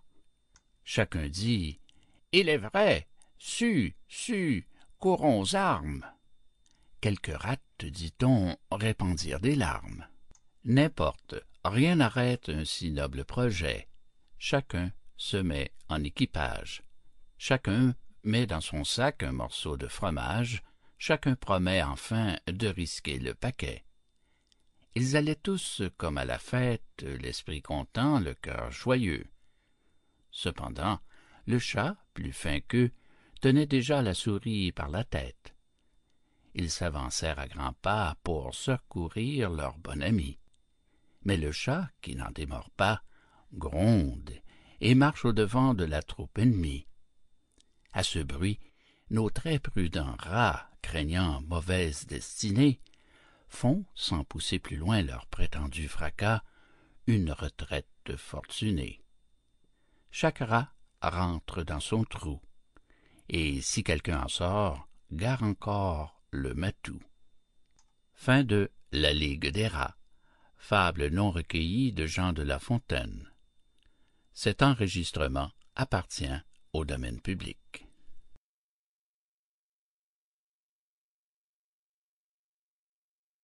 Le renard et l'écureuil. Une fable non recueillie de Jean de La Fontaine. Un enregistrement de Jean Lambert pour LibriVox.org. Le renard et l'écureuil. Il ne se faut jamais moquer des misérables, car qui peut s'assurer d'être toujours heureux? Le sage Ésope, dans ses fables, nous en donne un exemple ou deux. Je ne les cite point, et certaines chroniques m'en fournissent un plus authentique. Le renard se moquait un jour de l'écureuil, qu'il voyait assailli d'une forte tempête. Te voilà, dit-il, près d'entrer au cercueil, et de ta queue en vain tu te couvres la tête. Plus tu t'es approché du fait, plus l'orage te trouve en butte à tous ses coups. Tu cherchais les lieux hauts et voisins de la foudre. Voilà ce qui te prend. Moi qui cherche des trous, je ris en attendant que tu sois mis en poudre. Tandis qu'ainsi le renard se gabait, il prenait main pauvre poulet au gobet. Lorsque l'ire du ciel à l'écureuil pardonne, il n'éclaire plus ni ne tonne. L'orage cesse, et le beau temps venu, un chasseur ayant aperçu le train de ce renard autour de sa tanière, « Tu paieras, dit-il, mes poulets. Aussitôt au nombre de bassets vous fait déloger le compère. L'écureuil l'aperçoit qui fuit devant la meute qui le suit. Ce plaisir ne lui dure guère, car bientôt il le voit aux portes du trépas. Il le voit, mais il n'en rit pas, instruit par sa propre misère. Fin de Le renard et l'écureuil. Une fable non recueillie de Jean de La Fontaine.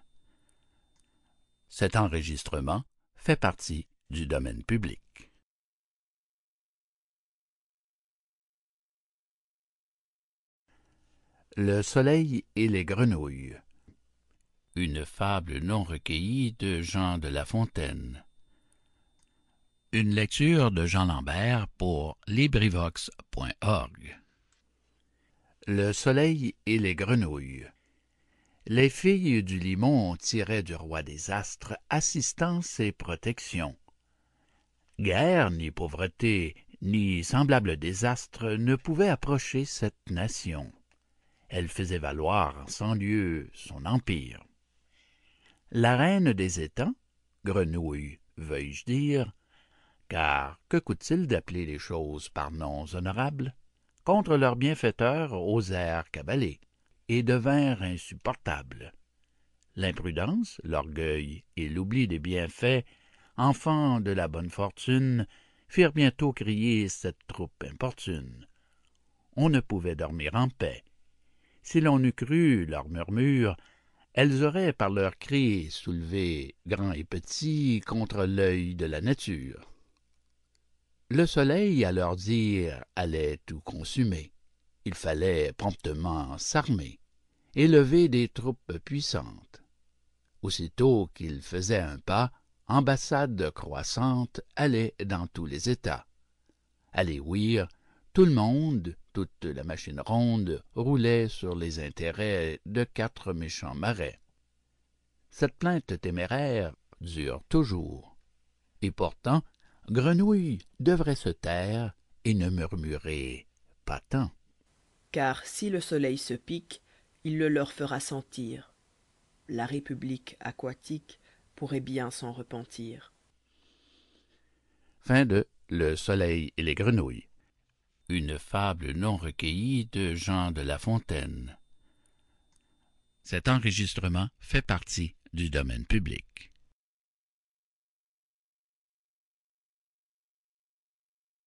La poule et le renard une fable non recueillie de Jean de La Fontaine.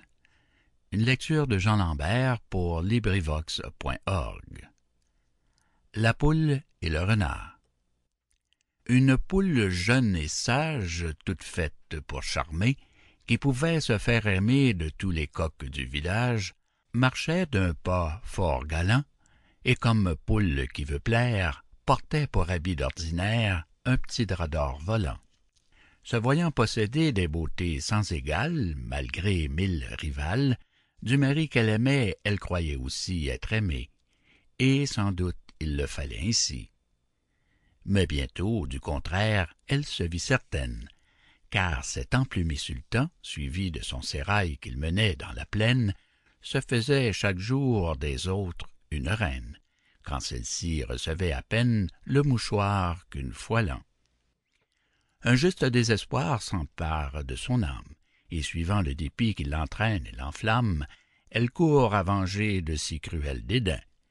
Mille desseins elle roule mais elle est poule et la crainte lui fait emprunter d'autres mains.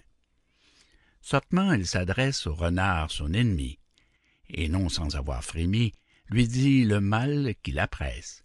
Et pourvu que par lui son cœur soit satisfait avec serment lui promet que dans les broussailles voisines elle saura bientôt lui livrer en secret le coq et les concubines il lui promet à son tour de bien venger son amour de secourir sa faiblesse, l'assure qu'elle aura raison, et, comme il est adroit et rempli de finesse, il flatte la trahison pour attraper la traîtresse. D'abord, il s'alla poster sur le détour obscur d'une route secrète, par où, sans qu'on le vît, il pouvait attenter sur toute la troupe coquette. Après avoir en tapinois fait longtemps le pied de grue, la poule retourne au bois, lui conter, tout est perdu, que, par un cas imprévu, des soldats, dont la faim est toujours insensée, avaient mis à son insu le sérail en fricassé. Non, non, je n'aurais point attendu vainement, dit le renard en colère.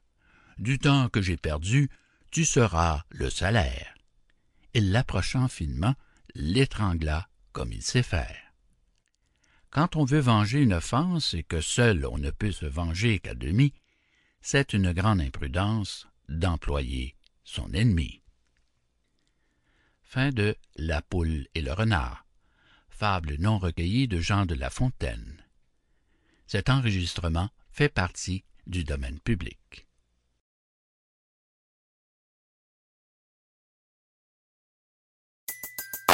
Everybody in your crew identifies as either Big Mac Burger, McNuggets, or McCrispy Sandwich. But you're the filet fish Sandwich all day. That crispy fish, that savory tartar sauce, that melty cheese, that pillowy bun. Yeah, you get it. Every time. And if you love the filet of fish, right now you can catch two of the classics you love for just $6. Limited time only. Price and participation may vary. Cannot be combined with any other offer. Single item at regular price. Ba da ba ba ba.